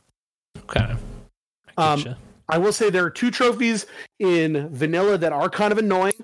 One is uh, that randomly throughout the game, sometimes if you get ambushed, the uh, the bad guys will hold one of your uh, one of the party members hostage. It is completely random. I've played this game four times. It has only ever happened to me twice. Once, thankfully, in the original one where I had to get the trophy, it just happened early on the game, and apparently it's very rare and hard to farm. So I got lucky. And then once in this run, it happened when I wasn't. I was like looking away for a second, and I got ambushed, and it was just completely random. So that one is random and kind of annoying and hard. The other one that's kind of annoying in Villanilla is that there's a trophy I've talked about in Persona 5 4 Golden called Hardcore Risette Fan, where you have to get a lot of her like beginning opening dialogue lines. Mhm. There's one of those in the original vanilla that's for Futaba, but they give you a specific number and it's low and it's easy to farm. I just did some grinding in Mementos and I got it when that first game came out. Overall, this is what I think you should do. If you are just looking to play Persona 5 for fun and you don't care about trophies, play Royal. It is the better experience. It has got the more stuff and it's the full story. Yes. If you care about trophies, I would still play Royal first because it will give you a better knowledge of the game. It is easier to do the platinum and you'll get to do the new stuff. And then I would go and do Persona 5 vanilla with a guide because then you'll already know uh, you'll have a good basis of what you need to do. You'll already know what's going on. You won't have to do that end stuff, and you'll you'll just have you'll be better, I guess, informed in what it takes to do all of the shit in one run. Right. Overall, though, as much as I've said, like, I don't think I ever need to play this game again for like 15 years, this is still, I think, uh, a five out of five. I give it a platinum. For trophies, I give, even though the Persona 5 vanilla one is harder and it's got that one random one, I still think everything is very doable. The challenge is good but fair, and there's enough guides that you can do it with no problems. I'd give both of these platinums a platinum. Damn. So platinums all around. It's a five out of five game. It's my favorite RPG of all time. It's not my favorite game of all time now, having played it, because it isn't something I can just pick up and play every, you know, uh, once a month like I could with Donkey Kong Country. But it is still my favorite story in a video game. Right. That's fair. I get you. Yeah. Solid, solid. Uh, even though the trophy's like being a little bit harder in the first one, the platinum on it, it's still like it's very telling of like your um. I, I hierarchy is the right word, but it's your a- like passion of like what is good and what isn't good for My favorite part of Persona 5 is the month of August when school is out and there's no dungeons. You can just do and it's just want. a month of do it. Okay. All right. It's Tuesday, which means I can hang out with these three people. And then that night I can go to the bathhouse. And then if it's raining, the bathhouse adds the extra stuff. So I'll get some extra guts. And there's, uh, that's Going better to a guts. And then I'm going the to read rain this. is so nice. I'll tell you. There's a bathhouse literally uh, like right across the little alley from where you live. And you get charming guts for going there. And you can go to the batting cages. And there's a movie theater that if you do a quest, the movie theater opens up in your back street. It's fucking. I love this game. This is a great game. It's five out of five. It's great. This has been a great episode. Oh, we still have emails. Yeah, All right, email time. Am I reading the emails or are you reading the emails? I'll read the email. Hey, my my problems are all fixed. I can speak easy again. so uh, let's start it off here. We got hey, it's Sever again. Um, hey guys, uh, I was able to get in touch with a coworker who has a copy of Pokemon Black and White, and he's gonna let me borrow it. So luck, I lucked out there. No bullets bitten. I still think you should buy that bullet and buy the game because you're gonna want to play it again down the road. No, you're You won't have it, and it's gonna be more expensive. No, you're not. I do agree on that point. If you do want to play it though, just waiting, it's it's only going to get more expensive. It's all yeah. That's that's the one thing about Pokemon retro games are never going to go down in in price. That's that's uh, the thing about retro games right now is that I'm I'm having a hard time like biting the bullet, but I know that they're only getting more expensive, and especially with Pokemon games because I own every single Pokemon game except for Emerald and uh Shield, and then the new ones, the two. What's Scarlet the most Violet expensive Pokemon game? I think it's But Emerald. Without no, No, not- no, no, no, no. Not, It's- not, it's not, counting not, not counting box. What's It's- the most expensive? uh, not in counting box. Uh, I'm going to say Pokemon Emerald. box is like a thousand dollars. Oh, uh, you mean Pokemon box like the pre-order? Okay, I get what you mean. Um, I think it's going to be probably Heart Gold, Soul Silver. I think that like complete with Pokewalker. I think those are the most expensive. I think Emerald's the second most. Would be my guess. All right. Yes, um, because mm, Is is Pokemon Channel worth anything? mm, I don't think so. I think that one was like one that was kind of like put out a bunch, right? Okay. Or it's Oh. it, they had a bunch of copies of it in its initial run. Anyway, continue. Either way, email. continuing. Uh, the subject recently came up of best Western RPG. Yeah. It was really cool to hear KOTOR get mentioned. Have you ever Yeah. played Jade Empire?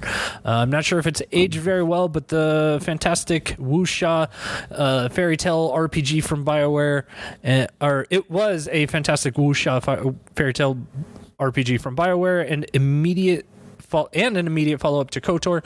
For my money, it just barely edges out KOTOR, mostly because of gameplay.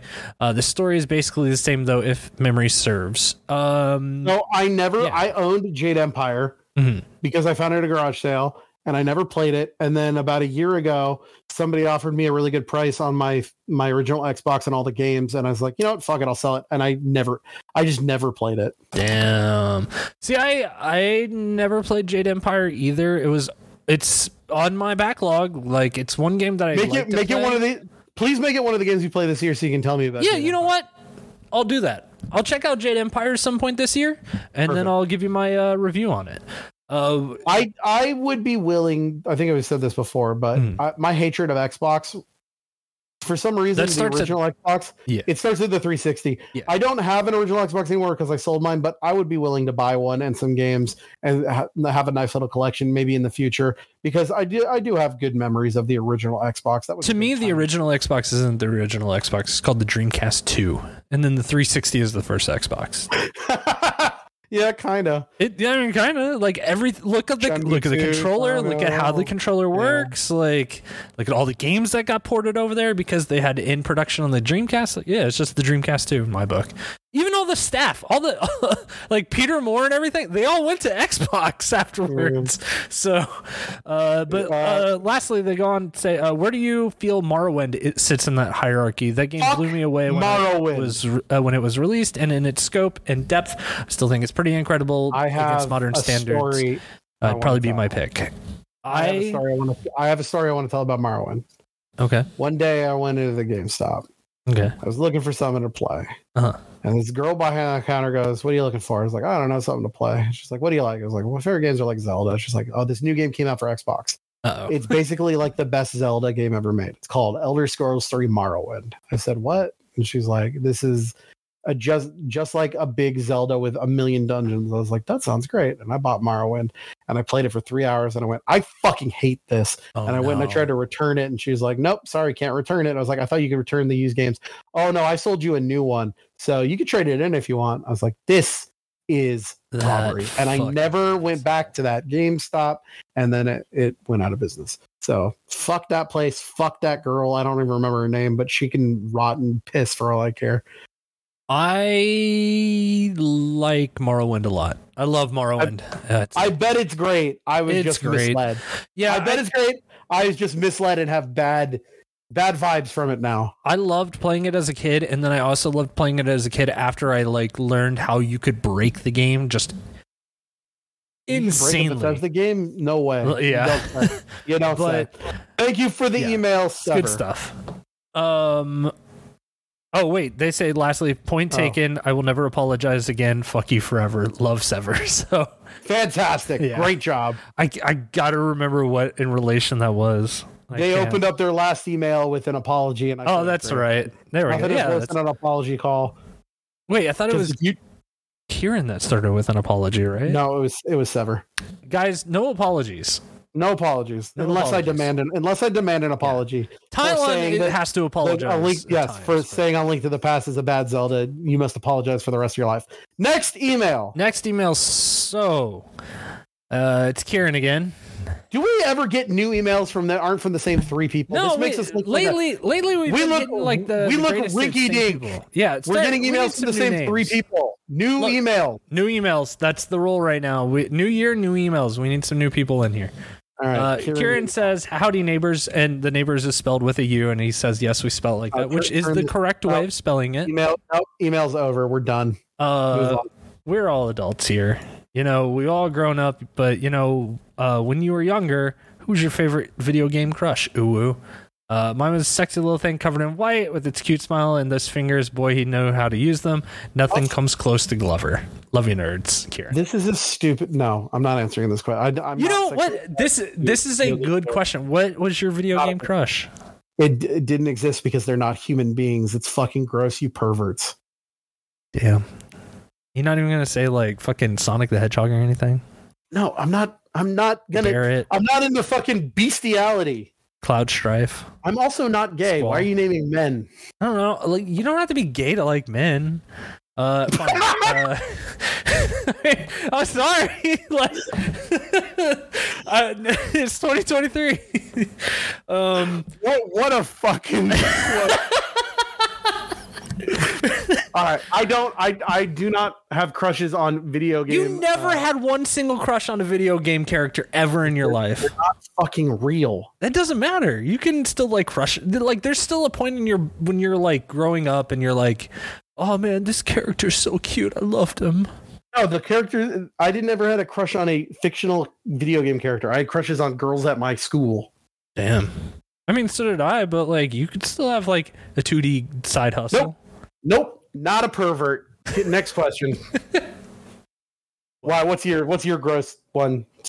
I Say your don't- disgusting crush. I, I genuinely, I, I'm not 100 percent sure. Um, it'd probably be like Tana from like Crash Bandicoot or something, or like Princess Peach. You know, Ew. That's Like- not a that's not a human being. That- dude, uh, Tana, t- she got curves, man. That does something to somebody's brain growing up. I don't know.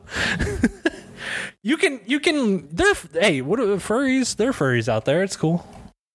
Hey, Is furries, it? if you're a furry, you're cool in my book. Wait, hey. Ryan, what if we What? what if we had a panel Yeah. at like Midwest Fur Fest? Would you, You go have fun that? go- You have fun going by yourself. No, You no, no, you got to be. You got to go too. Oh, We- we absolutely not. can't start it without you saying the Two words. things I don't want to do: be around a bunch of furries and go to the Midwest. Okay, uh, look, I get the second part. The first part, I think you're a bit off base on. You should be. Furries are cool. Furries are awesome. All right. Uh, now I'm trying. Oh, you know, mm, I have a friend that runs a My Little Pony convention in Seattle. we should go. We should do a panel. No, I don't like My Little Pony, but like it, I. I'm cool. I, like, I'm all about new experiences, and like, I don't know if somebody came up to me and was like, "You want to go to a My Little Pony convention?" I'd be like, mm, eh, "Not my thing," but yeah, I'll try it out. Let's see what it's like. You know, like, I don't know. Do you like your like your good mama said to you? Don't knock it till you try it. How dare you use my so own sweet? I think by logic of your mom, How we have to have you. a panel at like Midwest Fur Fest or something like that. I'm not going to the Midwest. You can't make me. Go to the Midwest. All right. Thank Look- you. Thank you, Kieran, for your email. The correct answer is Shannon Elizabeth from American Pie. That's fair. I think that's fair. We all agree on that one, right? All right. It's time. It's 2023. You telling me we didn't get one new email from someone we haven't heard from before? We didn't get This sucks. a new writer.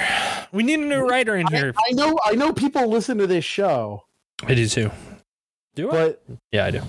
yeah, I don't know. Get in Got here. Get get get some emails flowing. We want to hear from some new people. Start 2023. Uh, look, this is your New Year's rev- resolution. I'm making it for you right now. If you have not written an email into us, you're gonna write an email into us like tomorrow. Got this? Good. or or we're deleting emails from the podcast. Ooh, we could hold it hostage. Yeah, guys, if you like the emails, you gotta write them. But if you don't, then we won't do it, and we'll cry. What if we had an old man section where we're just old men? I hate this one. I hate this one. I hate this one. Read the Tylon email so that we can end. It's this. Tylon talk. Let's fucking Oh. go. Oh, you know, what I just realized I could just end the episode right now if I wanted to. Nope, Tylon talk. All right. Tylon Talk. Dickies. Hey, Doc and Chris. I really enjoyed the Gamer Resolution episode. I have more trophies than you. Thank you so much. I I enjoyed it too, even though I couldn't really talk through it. Um, in the episode, you mentioned your favorite non-gaming things of 2022, and I thought I'd throw my what totally 100% non-controversial picks of 2022 into there. I will. Uh, if, if this gets stupid, I will end this podcast. Go ahead. Best films in no order: The Batman, which I totally forgot that came Oh, out. yeah, the Batman came out last year, didn't it? That I don't think. I'd put it as my favorite, but like I really liked. I watched it twice. I liked it I've a only lot. One time. I should watch that again. Uh, Top Gun Maverick That's a great movie. choice, and Sonic and Sonic Two and Knuckles. Movie is Good movie. okay. Good family movie. Uh, best Marvel project was Mar- uh, Moon Knight. That's interesting. I feel like Moon Knight was the most contentious. Uh, I of did the love Moon Knight shows. because they finally made a Jewish character Jewish. Yeah. Also, it's just really good. Uh, best show that wasn't Marvel was Andor. You know on. what's great about Moon Knight is that whole the the whole um switch on episode five where they're like, yeah. "Is it real? Is it's in his head?" Um, if you like that kind of shit, you should watch the second season of Alice in Borderlands now on Netflix. What a great show! My favorite manga, Alice in Borderlands. I'll have to check that out. Um, best Do you like song. do you like What? death games? Do you like what a spooky game and people are dying and why? Do you like Alice in Wonderland but they made it uh, dark? They can that, is- that stuff can be fun. Oh, I'm I'm being earnest. It is my favorite anime. I love fucking when they take death games and it's an isekai, but it's a death isekai. It's not like, oh, I'm in a new land and I'm the hero. I'm a new land and everything fucking sucks. That's where Alice in Borderlands. It rules. It's a really good adaptation too. I feel like there's an anime I should uh, suggest to you, but I can't remember the name of it right now. But I know who would know the name, so I'm going to ask them, and then I'll. Alice, is it Alice in Borderland? No, no, no, no, it's not. But Oh. but I like the idea. I like the idea of an isekai where it's like everything's fucked and you're in saw traps and what the fuck is you just on? want to saw isekai. and and also there's a character who's basically the Cheshire Cat and the Mad Hatter, and you know they're playing uh game and they're fucking playing games for decks of cards, and there's a lot of psychological shit. It's a if you've never read Alice in Borderlands, it's better than One Piece no, Yeah. I disagree. 'Cause- But because it's a because it's a fully contained story and it gets out in 64 chapters. It's not a billion chapters long, and they still don't know what the fuck they're doing. Please continue. yeah, uh, Talon goes on to say the best song was "Fight or Flight" uh, from the Neon White soundtrack. Not a bit. The entire soundtrack is so effing good. Which yeah, whatever. I'd agree. Yeah, that soundtrack was fucking banging. I couldn't Whatever. get into the game as much, but uh, also I'd like to. Uh, I like that you. Hang on. Also, love that you decided to dedicate 2023 to the year of backlog gaming. Inspired by your drive to complete your personal backlogs, I've decided to commit uh, to my backlog by playing Hades and hope to play Persona 5 in the near future. Well, Tylon, I'll tell you what, we just played Persona 5 for the show. I'm gonna play Um, Hades again this year, probably. Oh, Hades is so good. I hey Tylon, I hope you enjoy Hades because this is a fucking phenomenal game. We Uh, did an episode on it. Go listen to it. he said, "Keep up the great work. Can't wait for the next episode." Tylon. P.S. I gave up on platinuming Neon White because my game crashed and it corrupted my save file, and it won't let me create a new save file. So until they fix all Fuck that, I'll just that. stick to my Switch copy. They're probably not going to Fuck fix that. They're probably not going to fix that. You're fucked. Yeah, that fucking sucks. I'm so sorry to hear that. And then he says, "P.P.S. Uh, when it comes to a great show on Wednesday nights on Mega 64. Yeah, go check it out. Watch it. It's good. Shouts out Garrett. I want to get Garrett on the show sometime this year. that'd be cool." Um, We're definitely going to do that uh, that episode with Jared though. Jared keeps out. Jared keeps saying, "You play Shenmue yet? When are we doing that episode?" And it's like, uh, we'll get to it. I Jared. would love to do. We need to do Shenmue like, like beginning of summer, maybe. we can't do Shenmue until I play two and three, so it's going to be a little bit of time. Okay. Uh, but yes, watch the PPS and also PPS. Uh, when it comes to each of your favorite games, uh, what's a flaw that annoys you every time you replay your favorite game? Uh, like replaying the Water Temple in Ocarina of Time is always tedious and slightly annoying to do, even if you know where everything is.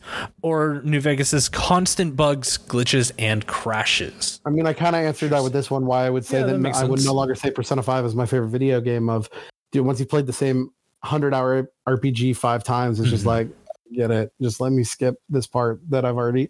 I've solved this puzzle four times. I don't need to solve it anymore. But that's not the game's fault because the first time it didn't have that problem. So I'd say that now, since I say my favorite game of all time is probably. You know what? And I used to say my favorite game of all time was Eternal Darkness Entity's Requiem. I went and I've seen some people play that. I would played it a little bit in the past couple months, and it's the same thing. It's like that is a great game. You play that game a couple times, and it. I never need to play it again, but I would Mhm. still champion it. I, I I think- definitely think there are games out there that you can really only play like the one time. Yeah. Right. Well, I played Eternal Darkness three times to get the secret ending. It's just like I'm good. I never need to play this. I will still say it's one of the best games ever made, and I will champion it forever. But I never need to play it again. Whereas Donkey Kong Country, I could beat that game today and still want to play it tomorrow. Yeah, I'm totally 100% there with you. I think there's totally that for any number. Like Inscryption's another one of those games where it's like I don't think I could ever play that game again, but I'm so glad that they have like the Kaycee's mod to it so where it's like you could still kind of play the game but like it's not really the game. Um, That's why like whenever we yeah, talk about I played it once, right? I really do think the best game that I've ever played really probably is World of Warcraft, just for how much I fucking played it. Mm-hmm. Yeah, that's I mean it's I think that's a fair like um what's what's the word uh that I'm looking for? Like that's like a fair summation of like why you would say that, I guess. Best game ever made is Donkey Kong Country. It's a perfect platformer. Uh, I think only, for me- only uh, on on par with the same as Super Mario World. I think for me, what it comes down to is just uh, like technical limitations. Um, because as we continue to get, you know, older as gamers, as or I guess I should say, as games get older, they're still kind of bound to the technology that they were on at that time. So while I love Final Fantasy IX, the greatest game that's ever been made, and we've all agreed upon this as a society, um, it there the- it, it it can be hard to look at sometimes. Well, it's not hard to look at. It's just that the way the pixel art works in that isometric view, sometimes it's kind of hard to see where you're going into like specific alleys or like You know what never looks traversing a dungeon because of You know what always looks good? you know the upres and graphics. Kong Country. Donkey Kong Country did, chip. yeah. Woo! That Super Seven chip like really like fucking preserved so many games to make them still look good. Like it's insane that it's it's it's it's kind of like cel shading. Like cel shading is a thing that when it was coming around in like the early 2000s, like especially 2004, like when Wind Waker came out, it was like everyone was dogging on that shit. And it was like, oh, it looks so baby, it looks so stupid. I fucking hate this. And then you get to 2023 and you're like, wow, all my games that I used to love look like shit nowadays. But hey, look at Wind Waker. That looks fucking good. I was playing Jet Set Radio Future on stream the other day. And like people are like, "Hey, are you playing this on an emulation, like some kind of upright?" No, I'm. I was just literally running an Xbox into my Elgato and playing it na- like natively, and everyone was like, "Damn, the fucking graphics in this 20 year old game hold up." And it's like, yeah, because stylization worked and still does. There's something to be said about talking about the best game ever made, and for like most replayability and all that. Uh, Mhm. even though I'm not good at them, there's something to be said. At probably the best that you can always pick up and play, and it doesn't matter how many times. Probably Tony Hawk. Yeah, I get that. I get that. I, I think for me, that's it's skate because I just like as somebody who skateboarded for like a huge majority of my fucking childhood. Uh, I I like you know it feels like I the the kinetics work in my thumb like it under my brain understands like oh yeah if I do this it feels like doing. I mean, I'm not good at either of them. I just have I have a uh I would rather go with Tony Hawk just because I like Tony Hawk the man. Anyway, Yeah, the man's good too, but like this was a he's a good he's a good person. Say one bad thing about Tony. Say one fucking bad No. thing about Tony Hawk. I will drive all the way up to Oh, where I you thought- live. I thought that was like And- a oh, no, that- command. I thought you were I like, I dare you to say one bad No, thing about I, Tony Hawk. I was like, gonna make a joke about where you live, but I forgot that we already think that joke for its service and sent that joke to uh, Yeah, the the retirement dead. home. That's the Bit's no, it's not dead. It's in retirement. It's There's a a retired, yeah. Whoa, you can't just drop that word like that, dude. Mm. It's a rough word to say. What? The art, retirement? yeah, dude. Oof. That That joke one day, one person's gonna get it, and they're like, "I get what the joke is," and then I'm gonna laugh. It's a stupid joke. This is a stupid end to our show. Next episode, the Persona uh, Double month feature. continues. Triple feature. You're you're gonna finish Persona Four. I am. I'm gonna play Hard at work Persona. Three. Well, I would love to hear your thoughts on Persona Four. I'm gonna tell you why it's one of the best games ever made. Um, and then I'm gonna We play were Persona We're Three. gonna have words about that. Yeah, the words are that if you talk shit on Persona Four, I'll cancel this podcast forever. Is it talking shit? Well, oh, God, we. I, Yeah, next is episode's gonna be. shit. It's gonna be one of those next episodes. ep- next episode you're gonna listen to me uh we're during recording i will drive to the other side of my state and punch chris in the mouth for talking Could shit Persona imagine 4. just like a four-hour episode, and at the end, the punchline is literally a punchline? only works if it's video yeah, sure. One day. uh, oh fuck! do you want to play some final fantasy 14 I just want this moment to be recorded in time, real quick. why The words you just said that Just came out of your mouth. i just want to get this done so i can get a trophy i don't like the game i just I think- a trophy I think you like playing it with us. i don't like the game it. i just like trophies because i Uh-huh. have more trophies than you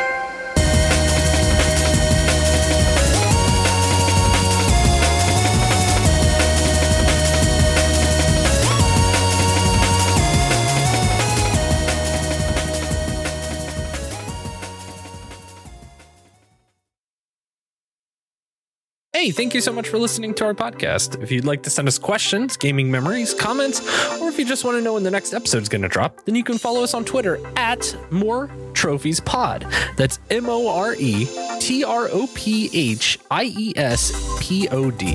That's More Trophies Pod. Also, you can email us at I have more trophies than you at gmail.com. It's just the name of the show, all one word, at gmail.com. Also, be sure to follow Ryan at Dr. underscore Ryan on Twitter. You can also keep up to date with his Monday night Twitch streams office hours at twitch.tv forward slash Dr. underscore Ryan. That's dr underscore r y a n. Dr. underscore Ryan on both Twitch and Twitter. And follow Chris on Twitter at Burezu in Japan. Now, I, I know, I know what you're thinking. Don't worry, I'm gonna spell it out for you right now. That's B U R E Z U I N J A P A N. That's all one word, Burezu in Japan on Twitter. And when they are streaming, you can check them out at twitch.tv forward slash blaze TK. That's B L A Z E, the letter T, the letter K on Twitch. Blaze TK. Thank you again so much, everyone. We'll see you in the next episode.